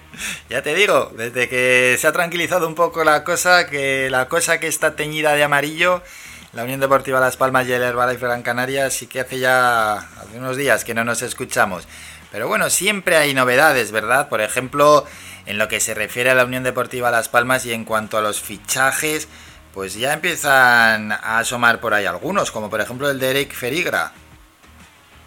Exacto, Álvaro, la verdad que es algo que mandábamos aquí, ¿no? Que la, dirección deportiva se, se, se pusiese las pilas rápido y la verdad que por lo menos eh, de principio están haciendo las cosas bastante bien, ya se ha definido que Pepe Mel se ha confirmado que seguirá siendo entrenador y ya se han marcado la hoja de ruta, ¿no? Se han, se han dado bajas jugadores muy importantes como los hermanos Castellanos y Aitami y se está dando fichajes como tú bien comentas, una idea que ya lo adelantamos aquí el jueves pasado y en este caso el central ecuatoriano que viene procedente del Torino que personalmente creo que es desconocido para Ah. el público medio, pero siendo un fichaje propuesto por Elguera, que Elguera ya el año pasado fue el que dijo de Pejiño y de Sergio Ruiz, yo la verdad que pongo toda mi confianza en ese jugador. Claro. Bueno, antes de nada, vamos a ir comentando paso a paso. Hermanos Castellano, Aitami fuera, ¿qué te parecen? Hombre Álvaro, yo creo que si la Unión Deportiva quiere montar una revolución y sobre todo marcar una, una- un nuevo destino no para terminar de rejuvenecer la plantilla, yo creo que es algo necesario. La verdad que eh, Dani Castellano me da bastante pena porque es que sinceramente ahora nos quedamos sin lateral sin lateral izquierdo puro, porque recordemos que Jonathan Silva vuelve a Almería porque fue una sesión y Benito, a pesar de que esté jugando los últimos partidos ahí, Benito es un extremo reconvertido, entonces quizás yo Dani Castellano sí hubiese apo- apostado por su continuidad, pero ahí también Javi Castellano y yo, creo que hay que agradecer lo que han hecho por el club, pero ya era momento para separar los caminos. Fichajes, vamos a ver si son de peso o no son de peso, o al menos luego pueden ir cogiendo peso, como ha pasado con Sergio Ruiz a lo largo de la temporada. ¿Qué te parece una Vega? Hombre, Unai Vega, los apuntes que vienen desde el norte Álvaro dicen que es un jugador muy, muy prometedor y sobre todo un jugador que necesita unión deportiva, ¿no? Yo creo que características muy similares a las de Sergio Ruiz porque tiene una llegada y un golpeo de fuera. Bueno, este año marcó un gol extraordinario desde fuera del área y sobre todo un, mediocampista imponente, ¿no? Que parece ser que se impone por alto en los duelos, en los duelos, en los duelos contra los defensores y eso es algo muy importante para la Unión Deportiva porque Sergio Ruiz es todo lo bueno que queramos, pero lo que falta a Sergio Ruiz es un poquito de altura para ganar esos duelos divididos. Y una Vega parece que, que llega para eso al equipo. Y Eric Ferigra, el otro fichaje, Hombre, es un central que eh, lo bueno es que ya conoce el fútbol europeo, ¿no? Porque en el caso de Tomás Cardona, que también era un jugador muy prometedor, pero claro, solo sabía, solo había jugado en Argentina. Y este jugador también pasó por las filas inferiores de Barcelona. Entonces lo bueno es que conoce el fútbol europeo y personalmente Álvaro, en, en Italia se, se, se crean los mejores defensores y yo creo que viniendo de ahí ha tenido unos muy buenos profesores. Bueno, eso por un lado. Ahora vamos a hablar de una renovación, la de Fabio González. Escuchamos al propio jugador. Esto dijo Fabio González. Eh, muy contento. Eh, es una ampliación del contrato que, que, tenía. Eh, se podía dar o, no. estoy muy contento y muy feliz de que, de que Las Palmas haya, haya ampliado ese año. Bueno, pues se le amplía el contrato a Fabio González. ¿Qué te parece? hombre, sabia nueva, ¿no? Un jugador que viene de las categorías inferiores del equipo y que no nunca te va a dar una, una aportación extraordinaria, pero siempre es un tío que cumple, ¿no? Cuando sale al campo y así fue en los últimos partidos que se vio que es un jugador que te puede aportar también cosas distintas con esa salida de balón que tiene. Y vamos a hacer un guiño al Tamaraceite. Eh, la Fundación de la Unión Deportiva Las Palmas presentó la edición del libro Tamaraceite, Pasión por el Fútbol. Es una obra en la que se recoge un recorrido fotográfico de la historia del Tamaraceite, uno de los clubes con, pues, con más solera que tenemos aquí en, en nuestra isla y donde ha dejado buenas participaciones en sus campeonatos de liga y también en la Copa del Rey. Escuchamos a Héctor Ramírez, el presidente del Tamaraceite, hablar del libro.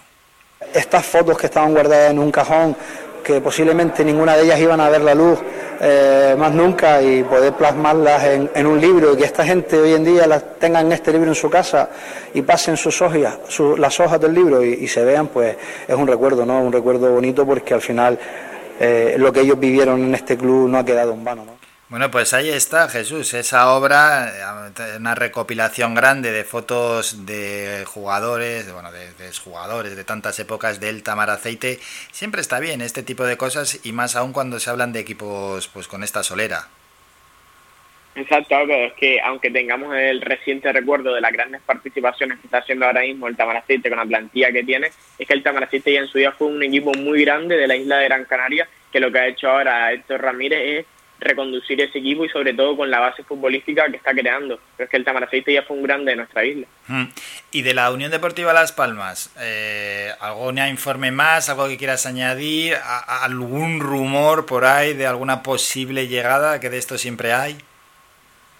Hombre, eh, sobre todo destacar lo, el gran número de jugadores de las categorías inferiores que subirán con Pepe Mel a hacer la pretemporada del primer equipo, sobre todo destacar al juvenil Ale García, que todos los informes que vienen de abajo dicen que tiene muy, muy buena pinta. Hombre, siempre ya es fácil ahora mismo comparar a todos los jugadores con Pedri, pero todos los jugadores son independientes hmm. y esperemos que pueda llegar al primer equipo y, ¿por qué no? Ya como fue Pedri, Pedri con, Pedri con 17 años estaba en segunda división, si de verdad tiene calidad, estará en el equipo la próxima temporada. Y rumores, hombre Álvaro, siempre es verdad que Las Palmas, a pesar de los últimos años, es un equipo muy, muy grande en la segunda división y siempre los mejores jugadores se relacionan con Las Palmas. En los últimos días se ha relacionado al extremo Paulino, jugador del Logroñés que jugó contra nosotros en las últimas horas, y también, bueno, los más los más virtuosos relacionan al jugador Ángel Rodríguez, el tinerfeño, que se acaba de vincular de Getafe con la Unión Deportiva, pero eso ya sí lo veo un poco más imposible, porque es un jugador de una talla de primera división, que ahí están sus números en estos años en Getafe.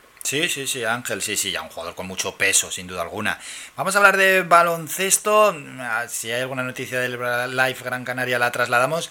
Y si no, ¿Cómo está la semifinal de la Liga Endesa, esos playoffs? Real Madrid-Valencia Basket se juega hoy desde las 9 de la noche, empate a uno en el marcador y ayer el Lenovo Tenerife consiguió empatar la eliminatoria frente al Barcelona que se va a jugar mañana a las 9. El que gane hoy es finalista y el que gane mañana es finalista. ¿Cómo está esto, eh?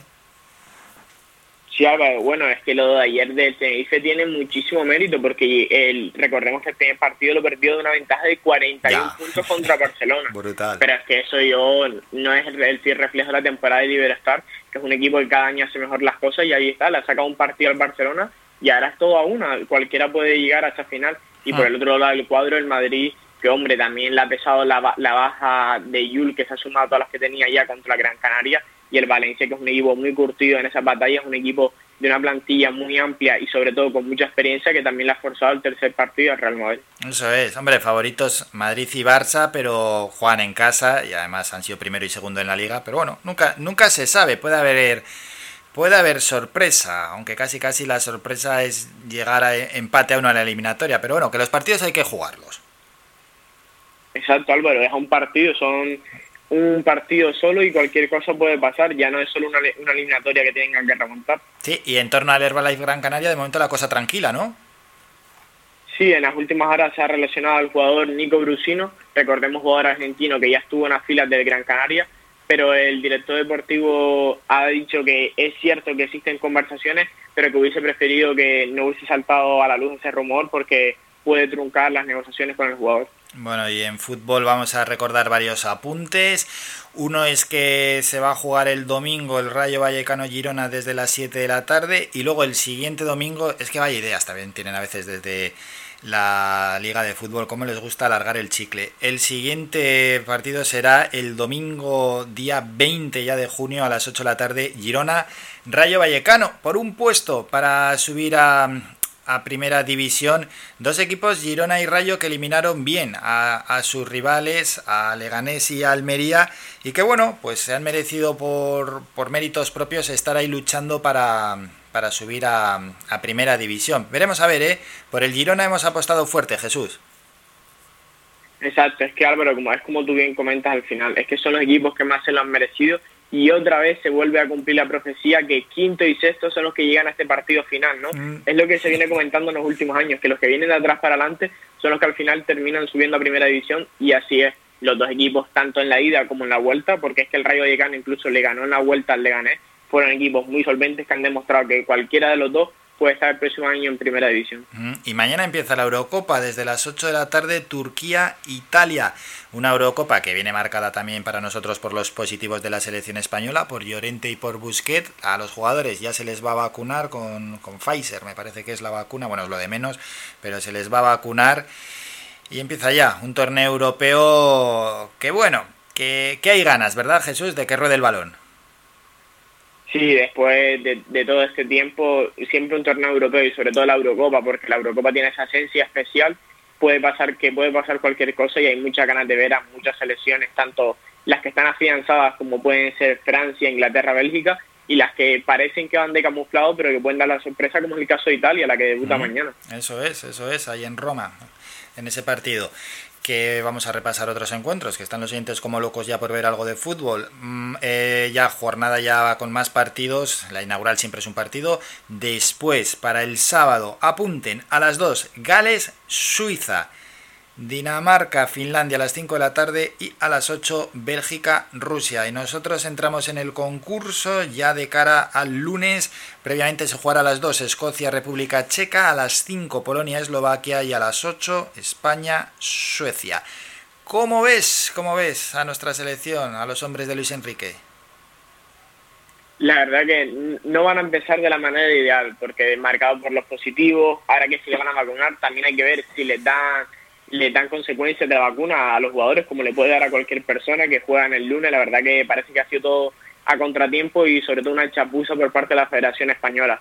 Pero en cuanto al equipo, hombre, yo creo que Luis Enrique, el mayor problema es que llegamos a estas alturas y no tenemos claro más de dos, tres posiciones fijas en el campo. La verdad que es una incógnita el once que, con el que salga el lunes Luis Enrique. Pero hombre, si queremos sacar a ese lado positivo y confiar, es que muchos equipos que han ganado Eurocopa se han ido curtiendo a lo, largo de la competición y por qué no este año puede ser España una de ellas. Pues ojalá, ojalá. Bueno, y de la Eurocopa ya más adelante cuando se haya rodado el torneo, el torneo que dura un mes del 11 de junio al 11 de julio, haremos ya un especial porque tenemos a Miquel Bueno con muchísimas ganas también de entrar en el programa y de hablar.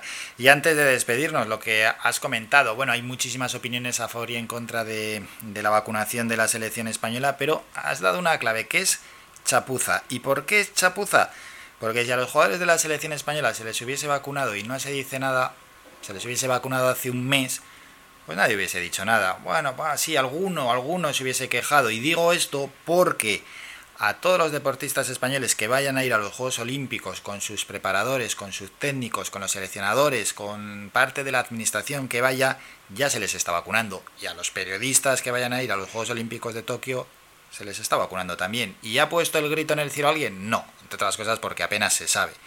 Lo mismo podían haber hecho con la selección española de fútbol y no hubiese pasado nada. Pero, como hacemos las cosas mal y tarde, pues pasa lo que pasa.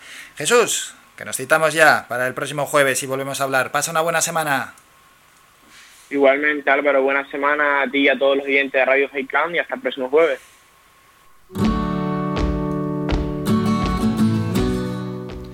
Bueno, pues hasta aquí la actualidad deportiva. A ver cómo vamos de tiempo. Igual, igual hay tiempo para escuchar un temita musical, ¿no? Un temita así corto y luego nos vamos a publicidad y después ya boletín informativo y presentamos aquí a todos los oyentes a Javi Convé, que va a actuar mañana en el Juan Ramón Jiménez de Telde.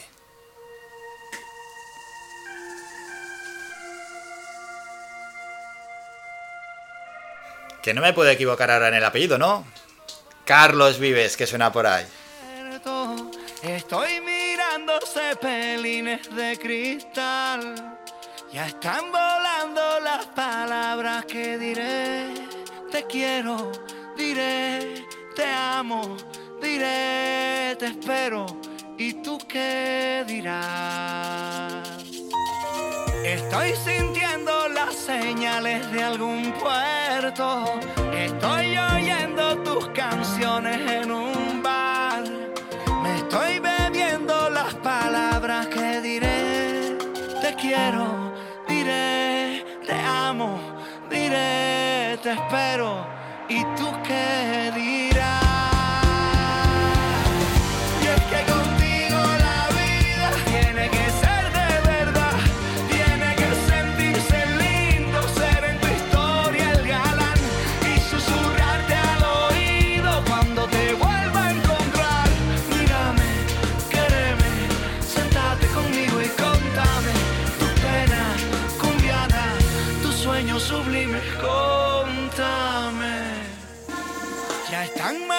Las grosellas de tu cuento, ya están sembrados de jureles todo el mar. Ya estoy pescando las palabras que diré, te quiero, diré, te amo, diré, te espero, ¿y tú qué dirás?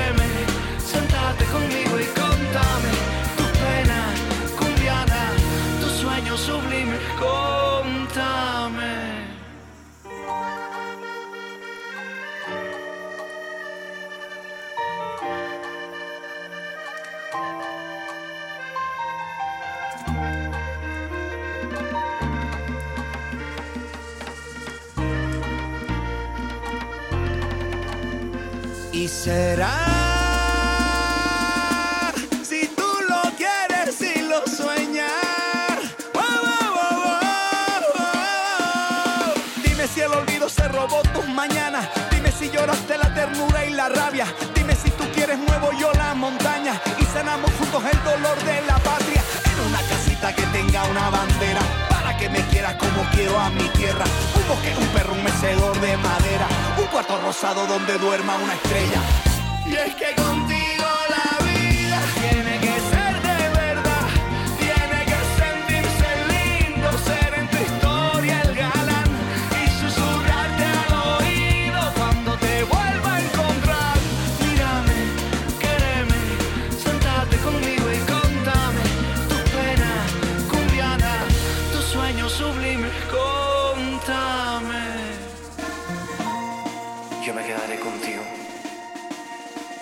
pasará el tiempo de la codicia y el miedo. Volverá el agua y esta será nuestra tierra.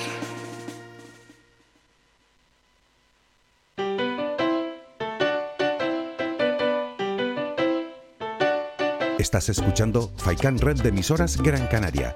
Sintonízanos en Las Palmas 91.4. Faikan Red de emisoras. Somos gente. Somos radio.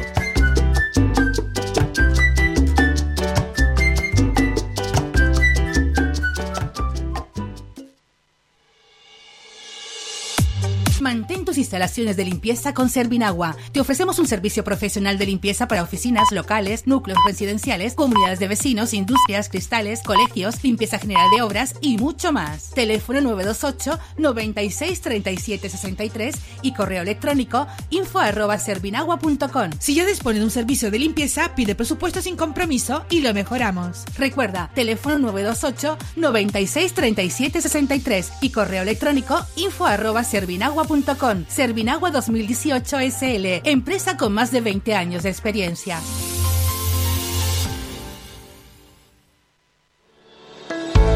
De lunes a viernes a la una de la tarde en Radio Faicán hablamos de salud con el doctor Vázquez. Te ofrece claves y consejos para una vida más saludable. Y todo el año, las 24 horas del día te atienden el teléfono 644 92 91 90. Recuerda 644 92 91 90. Para más información visita joseluisvázquez.es o escribe a info arroba joseluisvázquez.es. Estará encantado de atenderte. Y no lo olvides, Dextrosis con Demanosa y bayas de arándano te ayuda a combatir las infecciones del tracto urinario. En herbolarios y para farmacias pide Dextrosis y olvídate de las cistitis recurrentes.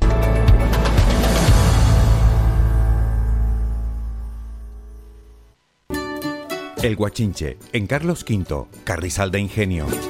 Si aún no conoces nuestro bichillo lagunero, no tienes perdón de Dios. El Guachinche, frente al Centro Cívico del Carrizal. Especialistas en gastronomía antigua canaria. El Guachinche, ven a conocer el patrimonio canario a través de las recetas de Doña Luisa. Costillas con piña, papas negras, atún de romería y muchas deliciosas recetas más. El Guachinche, teléfono de reservas 626 20 18 72. El Guachinche, en el Carrizal, especialistas en cocina antigua canaria, bichillo y vino tradicional. El Guachinche, en el Carrizal, disfruta de lo nuestro.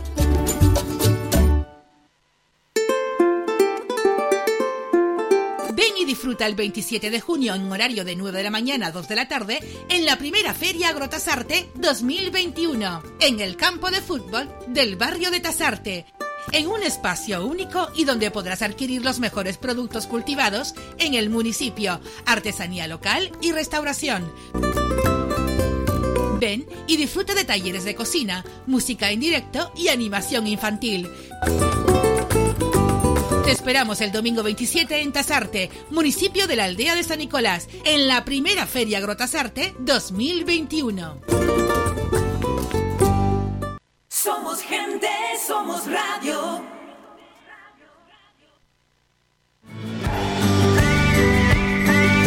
Escuchas Las Mañanas de Faicán con Álvaro Fernández.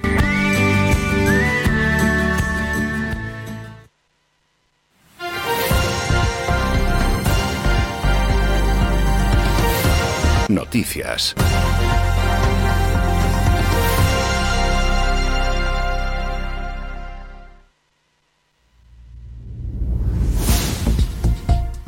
Once de la mañana y tiempo ya para el último boletín informativo. El gobierno de Canarias sorteará 50.000 bonos de 200 euros entre residentes en las islas en el marco de una campaña para estimular el turismo interior y con ello la reactivación de un sector duramente castigado por la COVID-19. Se ha presupuestado inicialmente en 16 millones de euros. Se trata de la campaña Somos Afortunados, que ha comenzado a difundirse y que incluirá la emisión de bonos turísticos para gastar en alojamientos adheridos a este programa y que figuren en el registro de actividades del sector y que también en agencias de viajes con sede física en las islas. Por tanto, lo que deja fuera esta promoción dirigida al consumo interno, a las virtuales y a las viviendas vacacionales que no dispongan de TPV. Más asuntos, los parques eólicos que no tengan la consideración de interés general se podrán parar. Así al menos lo manifestó ayer en el Parlamento Regional el consejero de Transición Ecológica, Lucha contra el Cambio Climático y Planificación Territorial, José Antonio Balbuena. El consejero, que compareció a instancia del Grupo Socialista para hablar de la planificación de la implantación de las energías renovables en Canarias, señaló que cuando haya que conceder la declaración de interés general de un parque eólico se empoderará a los cabildos para que tengan la última palabra. Y entre tanto, la consejera de Educación del Gobierno de Canarias, Manuela de Armas, anunció ayer que el próximo curso se mantendrá el uso de mascarillas en los centros educativos, la separación por grupos burbuja y las distancias. Esas medidas están contempladas en el protocolo sanitario para el curso 2021-2022, aún pendientes de aprobación por las autoridades sanitarias, aunque podrían revisarse si finalmente se puede vacunar al, alumnado de 12 a 16 años, según aseguró la consejera en el Parlamento en respuesta a una interpelación de Beatriz Calzada de Coalición Canaria. En otro orden de cosas, el Ayuntamiento de Las Palmas de Gran Canaria incrementa en un millón de euros la cuantía que destina a las tarjetas monedero para que puedan comprar alimentos y productos de higiene las familias en situación de vulnerabilidad y modifica el sistema para que sea más ágil. Según informa el Ayuntamiento en un comunicado, el nuevo sistema que comienza a operar hoy permitirá facilitar tarjetas para realizar compras mensuales durante tres meses con cantidades comprendidas entre los 450 y los 1.500 euros en función del número de miembros de la unidad familiar. Datos de la pandemia. Sanidad confirma 141 casos de COVID-19 en las últimas 24 horas. Es una nueva subida, tercera consecutiva, y son 22 más que en la jornada precedente. 92 casos nuevos en Tenerife, 36 en Gran Canaria, 5 en Lanzarote y 8 en Fuerteventura. En la lucha contra el narcotráfico, la Agencia Tributaria de la Guardia Civil y la Policía Nacional intervienen en una operación conjunta. 400 kilos de cocaína estaban ocultos en un contenedor que estaba en tránsito desde Brasil a España, siendo su primer puerto de entrada en España el de Las Palmas de Gran Canaria. Las investigaciones se iniciaron cuando, por los canales habituales de cooperación aduanera y Policía Internacional, se recibió información de la posible contaminación con sustancia estupefaciente, presumiblemente cocaína, de un contenedor con destino a Valencia. Terminamos con la información más cercana.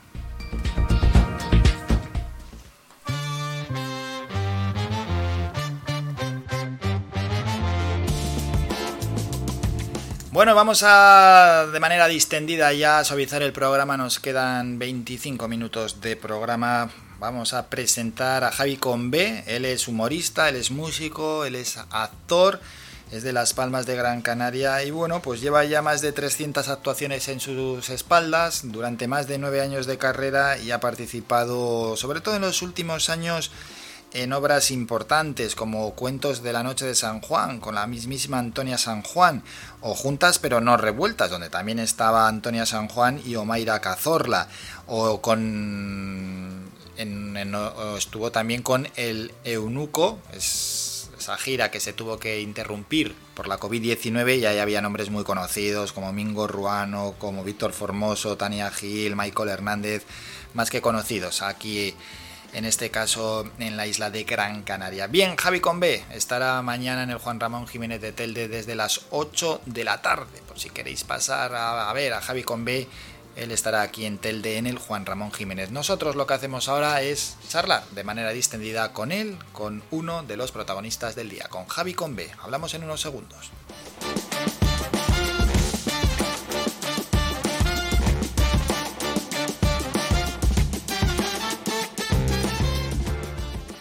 Saludamos ya a Javi Conve. ¿Qué tal? Muy buenos días. Hola, ¿qué tal? Buenos días, Álvaro, ¿cómo estamos? Pues bueno, deseando ya charlar, deseando que nos presentes cómo, cómo va a ser, ¿no? La cita mañana viernes 11 de junio desde las 8 de la tarde en el Juan Ramón Jiménez de Telde. ¿Qué se va a encontrar todo el que allí se, se de cita, todo el que acuda?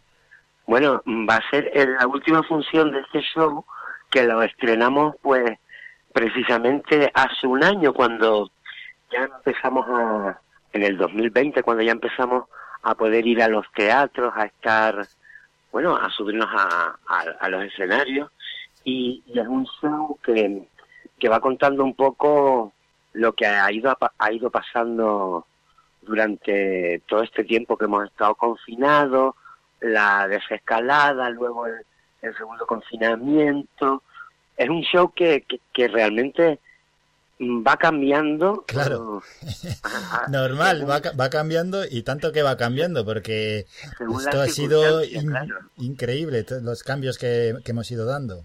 Y entonces hemos hecho, pues, creo que ocho o nueve shows de esto y, y ninguno ha sido diferente porque las circunstancias han, han ido evolucionando o tanto a bien o tanto a mal y entonces, pues, pues claro, mm, como, como mis shows son un poco también de improvisación, de ir contando cosas, mm, y entonces pues claro, mm, cada show se va, va, va soltando alguna cosa que ya no, no es de actualidad y entonces habrán cosas mm, nuevas. O sea, eh, hablar de Lo has todo, tenido que ir actualizando, vamos. Sí, sí, es un show. eh, En cualquier caso, ningún show mío, aunque sea, sea, de los anteriores, nunca es igual. Lo hago un día y al día siguiente, pues mi público sabe que, que no lo voy a hacer igual, porque como yo cuento las cosas de esa manera, así como el que está sentado en el salón de su casa, como Bárbara que está sentada en el salón de su casa, y va contando mm, las cosas, pues a lo mejor sí, mm, habla de lo mismo, pero lo cuenta, mm, cada día lo cuenta diferente según ella le vaya saliendo. Y entonces, pues eso, vamos a hablar de todo ese tipo de cosas, de, de mm, eh, lo enganchados que hemos estado, mm, que hemos tenido que estar a las redes sociales para, para vivir, realmente, para vivir dentro de casa, lo bueno y lo malo que, ha, que nos ha dejado eso, la- las redes sociales. Y, Sí, porque ha dejado un poco de todo, ¿eh? ha dejado su parte positiva, pero también la parte negativa. claro, la parte negativa y, y luego hay, hay un número que se llama la debacle por lo digital, que es que, que muchas veces habían cosas que, que uno no sabía resolver. O sea, lo del Zoom, eso, eso no, no. Metiendo ahí a, a- familiares, metiendo a, amigos que son mu- muy ajenos ¿no? a esto de las nuevas tecnologías, estaban casi casi obligados a entrar en la conversación. Sí, claro, claro. Los streamings eh, que se hacían, yo es que recuerdo hacer un streaming ahí en el, en el Teatro Juan Ramón Jiménez, antes de, de, de- de, ¿cómo se llama?, de presentar este show, que claro, el streaming era, estaba tú solo en el escenario, no había nadie en el patio de butacas, solo el técnico arriba y, y, y, y la persona que te ayuda detrás del escenario, y es como, que no vino todo esto, qué cosa más rara, ¿no? Una Como- cosa rara, sí, sí, como haciendo un como- monólogo allí como solo, sin show. nadie, como un poco para enloquecer, ¿eh? Sin nadie que se ría. Y, claro, porque cuando uno hace los vídeos en su casa son vídeos cortos, cosas que a lo mejor uno no... mm, O sea, que no espera, mm, que ya sabe a lo que se atiene, ¿no? Que, que tú sabes que el, el público se va a reír a posteriori, que, que se va a reír cuando lo vea y que le va a poner comentarios. Pero cuando sales a un escenario acostumbrado a ver al público ahí y de repente no hay público, es como yo y tengo que estar una hora y cuarto aquí mm, contando cosas sin que nadie reaccione, ¿sabes? Es Era complicado, muy- ¿eh? Ojo, es complicado, es es duro también, complicado. lógicamente, porque uno lo que quiere recibir es el calor del público y no tenerlo delante, pues Claro. se hace se hace poco llevadero y es bastante complicado. Incluso ahora mismo mm, en el mm, con público, pero con mascarilla, eh, mm, tú no te, sabes, Mm, sí por las risas, por los Hmm. aplausos, te das cuenta del feedback del público, pero pero es que realmente mm, no les ves las caras, no les ves la sonrisa, no les ves Claro, y tanta separación entre ellos, incluso. Hombre, claro, de, de lo malo malo, por lo menos hay público, ¿no? Que al final, queremos o no, esto ya está haciendo que se recupere un poco la industria, pero bueno, aún así todavía queda bastante para volver a la normalidad, a ese calor, ¿no? Que antes nos daba el público, al ver la- las caras completamente, al que ver puedan interaccionar, lleno. que estén de pies también. Sí, ver un teatro lleno. Todavía la cosa, a pesar de que ya se llevan celebrando bastantes actividades, pues bueno, pues bueno, va poquito a poco. bueno, yo, yo por ejemplo agradezco muchísimo al, al ayuntamiento de Telde que ha hecho y no solo no solo el ayuntamiento de Telde el- lo nombro porque es ahora donde voy a actuar Hmm. que ya he actuado otras veces durante bueno estuve en la gala esta hace poco en la gala que se hizo Reina de Reinas que se hizo en Carnaval Ah, sí, sí, sí, sí, sí. estuve como, como jurado con Amor Romeira y Alex Mercurio y, y bueno, mm, eh, los ayuntamientos, Canarias Cultura en Red, todo esto, mm, pues la verdad es que se han portado muy bien, nos han ayudado a todos los artistas, a prácticamente a todos, a todos nos han ayudado a- de ese apagón cultural que hubo en unos meses, pues pues mm, ellos pues nos, nos ayudaron mucho y ¿Y cómo te pillo el apagón cultural? Hay algunos que, bueno, no lo llevaron mal porque les sirvió para parar un poquito y pensar en nuevos proyectos, a otros les vino realmente mal y otros descubrieron nuevas cosas a través de nuevas Claro, tecnologías, claro. redes sociales, bueno. Yo a mí me esperaba por delante una gira enorme eh, de El Eunuco, que todavía no lo hemos terminado. Y entonces, pues, claro, se cancelaron todas las funciones del Eunuco. Y que se suponía que iban a ser, Claro, porque el Eunuco arrancó en noviembre, ¿no? De 2020. no, en enero, en enero del 2020. En enero de 2020 arrancó. Sí, arrancamos a principios, creo que fue el 8 o el 10 de enero en Fuerteventura. Luego vinimos al Auditorio Alfredo Krau. Luego estuvimos en, creo que en Telde estuvimos también. Y bueno, estuvimos en, en- hicimos como mm, ocho funciones seguidas y, y nos quedaban pues Pues 25. claro, quedaba el grueso, quedaba lo importante. Pues todo eso se paró y no volvimos a hacer el eunuco hasta por lo menos septiembre. Empezamos otra vez.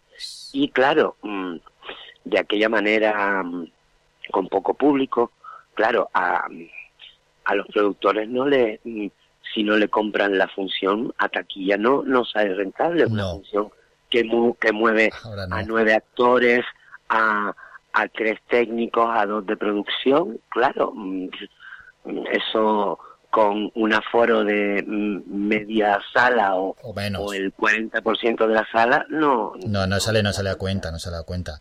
El eunuco que llevabais ahí un, un elenco importante, además, ¿eh? De actores. Sí, estaba Quique Pérez, estaba Mari Carmen Sánchez, estaba Mingo Ruano.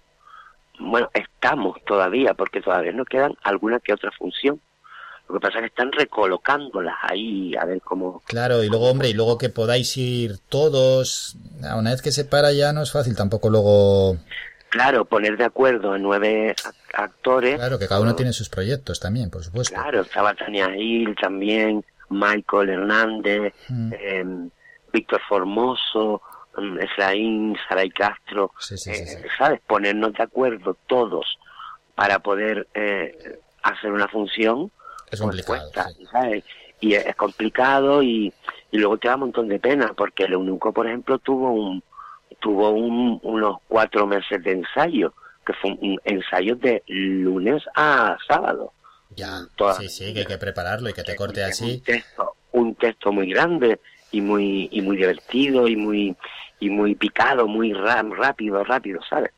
Parece que las cosas van mucho mejor. Y irán a mejor, ¿eh? Según vayan pasando las semanas y según avance la vacunación y si no aumentan los contagios. Y, bien. Eso, y de hecho sí van general. bajando. Y, y claro, porque En encima general. fiestas que llegan a los pueblos, a otros municipios que no han organizado ninguna actividad cultural, pero ya están viendo que en otros municipios sí se están Imagínate, haciendo y se hacen con éxito. Pues hombre, al final todo es como una pequeña bola de nieve que al final va cogiendo inercia y como según vaya mejorando la situación, pues, pues sí, hombre, las- los Imagínate espectáculos tienen las que volver. Las orquestas. Ya, mm, eso va a ser ya más, la eso sí que va a ser más eso- complicado, ¿eh, Javi. Eso no, no han podido hacer, ¿no? No, y este año no van a hacer. La orquesta. No, este año lo que es Claro. una verbena, porque con algún ayuntamiento que hemos hablado ya, es imposible en cuanto a fiestas y organizar una verbena, de momento con la situación que hay es, es imposible, ya casi casi mirando a espero ya 2022, ¿eh? Yo espero ya que en las navidades ya la cosa esté Hmm. mucho más relajada, que podamos estar eh, de ya Sí, hombre. que se llenen más los teatros, que, que ya podamos reunirnos de mejor manera. Es que sí, es que si llegan navidades y, y otra vez pasa algo y volvemos a dar pasos hacia atrás, yo creo que no, que con la vacunación vamos muy bien, pero no me fío ya de nada, cruzo los dedos. Sí, yo de hecho ya tengo puesta mi primera dosis de la vacuna y el día 22 me pongo la, la siguiente. Vamos muy bien aquí en Canarias, realmente vamos muy bien. Sí, sí, sí. Porque ya hasta, hasta gente joven de veintipico años ya tienen fecha por, por, para, para vacunarse en julio. Sí, sí, O sí, ya bajarán la franja y ya les toca ese grupo de edad, eso es.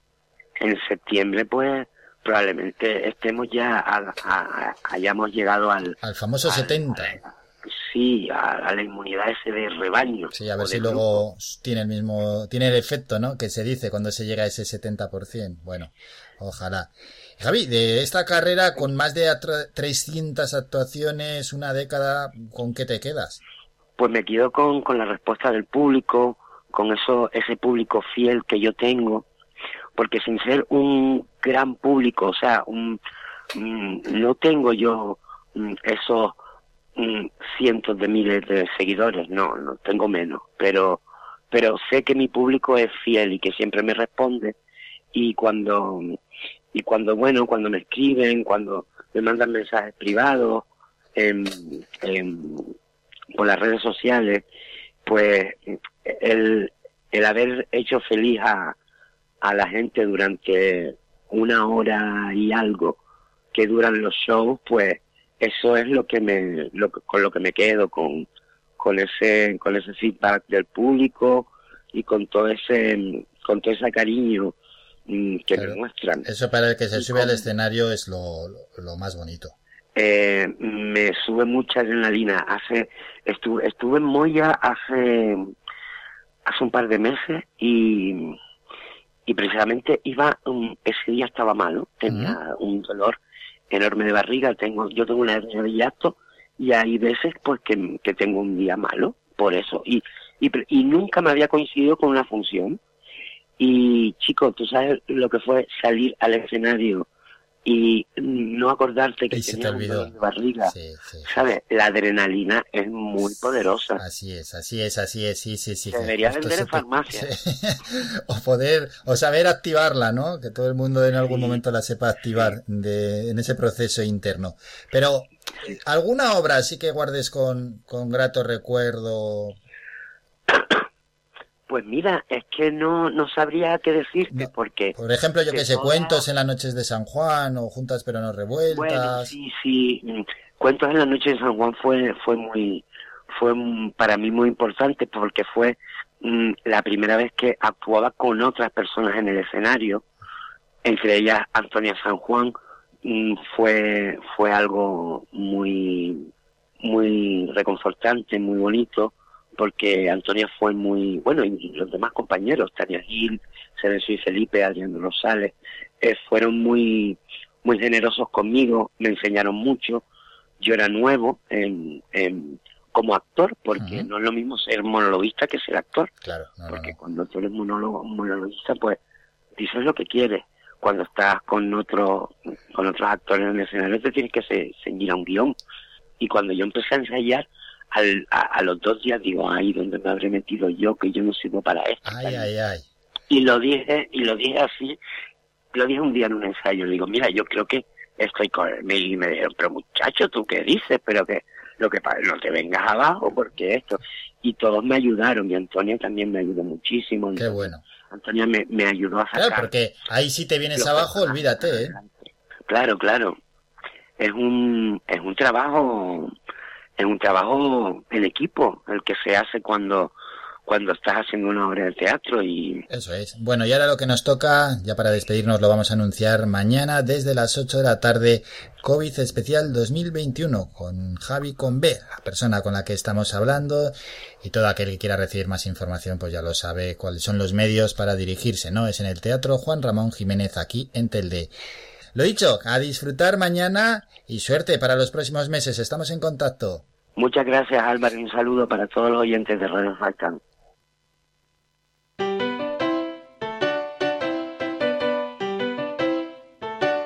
Estás escuchando Faikan Red de emisoras Gran Canaria. Sintonízanos en Las Palmas 91.4. Faikan Red de emisoras. Somos gente, somos radio.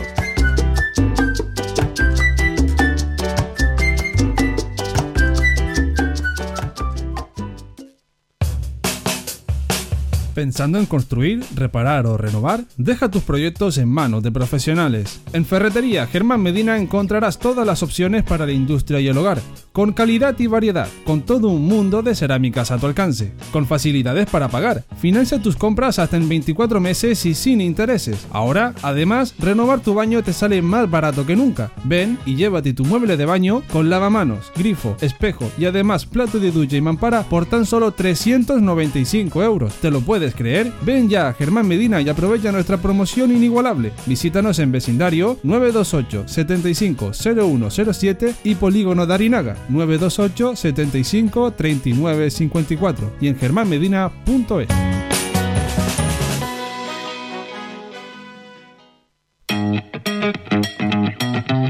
¿Tira usted el coche cuando se queda sin gasolina? ¿Verdad que no? ¿Y por qué tiras el cartucho de tu impresora cuando se queda sin tinta? En Tinta y Toner Telde y en Tinta y Toner Carrizal te lo recargamos desde 5 euros. Teléfono de atención 928 43 35 64. Visítanos, les esperamos con más de 15 años de experiencia. Tinta y Toner ya en la avenida Carlos V en Carrizal. Tinta y Toner te damos el mejor color.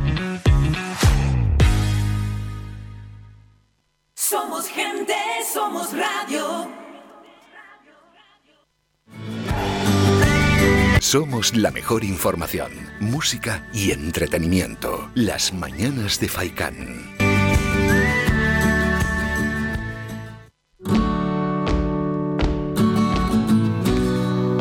Tiempo ya para hacer un repaso rápido de noticias de ultimísima hora. Empezamos por agencias, agencias generales, Belarra ve los indultos, condición necesaria para el diálogo y pide acabar con la judicialización. Jordi Turul registra en el Tribunal de Derechos Humanos de Estrasburgo su recurso a la sentencia del 1 de octubre. Las Fuerzas Armadas vacunarán este viernes a los miembros de la selección española. Felipe González pide a gobierno y oposición que se pongan de acuerdo y abandonen la descalificación y la confrontación. Escriba anuncia la puesta en marcha inmediata de desincentivos contra la rotación de contratos y dos apuntes más. Esperanza Aguirre mensajea a Cospedal diciéndole en tono de humor, la vida existe entre las investigadas también. Y otro asunto, el gobierno dará hasta 19.200 euros para rehabilitar viviendas cuando haya mejoras energéticas importantes. Agencias, en este caso de ámbito local, que dicen lo siguiente, el 24,4% de la población canaria ya está inmunizada frente a la COVID-19. Buenísima noticia. Gran Canaria, Fuerteventura y Tenerife, las costas con menor nivel de ocupación en verano según Idealista. Australia Navarro del PP ve lamentable que el gobierno de Canarias convierta el bono turístico en una tómbola. Más asuntos, profesores y estudiantes voluntarios de la Universidad de Las Palmas de Gran Canaria dan clases de español a migrantes llegados en patera a Canarias. La madre de Ana y Olivia se muestra segura de que están vivas. La botella de buceo y la manta encontrada en la zona de búsqueda de Ana y Olivia son del padre. Y Canarias registra 141 nuevos casos y dos fallecimientos en las últimas 24 horas. Vamos a los periódicos más cercanos que vienen con una noticia uf, increíble. Dice así Canarias 7, la Guardia Civil cree que Tomás Jimeno se lastró al fondo del mar con 8 kilos de plomo. La madre dice que todo es un teatro para ocultar una fuga y la complejidad de los fondos marinos canarios un problema más en la búsqueda. Otros apuntes, el calor aprieta tras una madrugada más de 30 grados, hoy se esperan máximas por encima de los 37 grados en zonas de Gran Canaria y entre 34 y 36 en el resto del archipiélago. Sanidad activa el riesgo sanitario en Gran Canaria por el intenso calor. Los últimos apuntes, dentro ya de Canarias 7, los 200 euros del bono turístico tendrán que declararse en la renta y tributar por ellos. Sanidad pospone un plan para los 20 millones de afectados por la vacunación en verano y el PP ve lamentable que el bono turístico se implante con una tómbola. Terminamos en la provincia, los interinos advierten que romperán con el gobierno si modifica el acuerdo. Más asuntos, las propuestas que señalan las empresas canarias para acceder a los fondos europeos suman ya 6.900 millones. Otras noticias de la provincia, los juristas del gobierno ven inviable la conversión de los interinos en fijos y Z mantiene el veto a un acuerdo canario sobre los funcionarios internos y la madre Ana y Olivia difunde un vídeo. Para mí todo esto ha sido un teatro montado, dice, y casi medio millón de personas en Canarias ya está inmunizada contra el COVID-19. Bueno, pues dicho esto, y cuando son las once y media de la mañana, nos vamos, nos despedimos y ponemos punto y final al programa. Nos vamos a citar para mañana viernes 11 de junio desde las ocho y media y mañana con varios focos de interés en la programación. Uno de ellos es la llegada del ex alcalde de Telde, Héctor Suárez, estará con nosotros aquí en una entrevista para charlar ¿no? de estos dos años que ha estado al frente de la alcaldía de este municipio de Telde y por supuesto de cómo ve el futuro del municipio.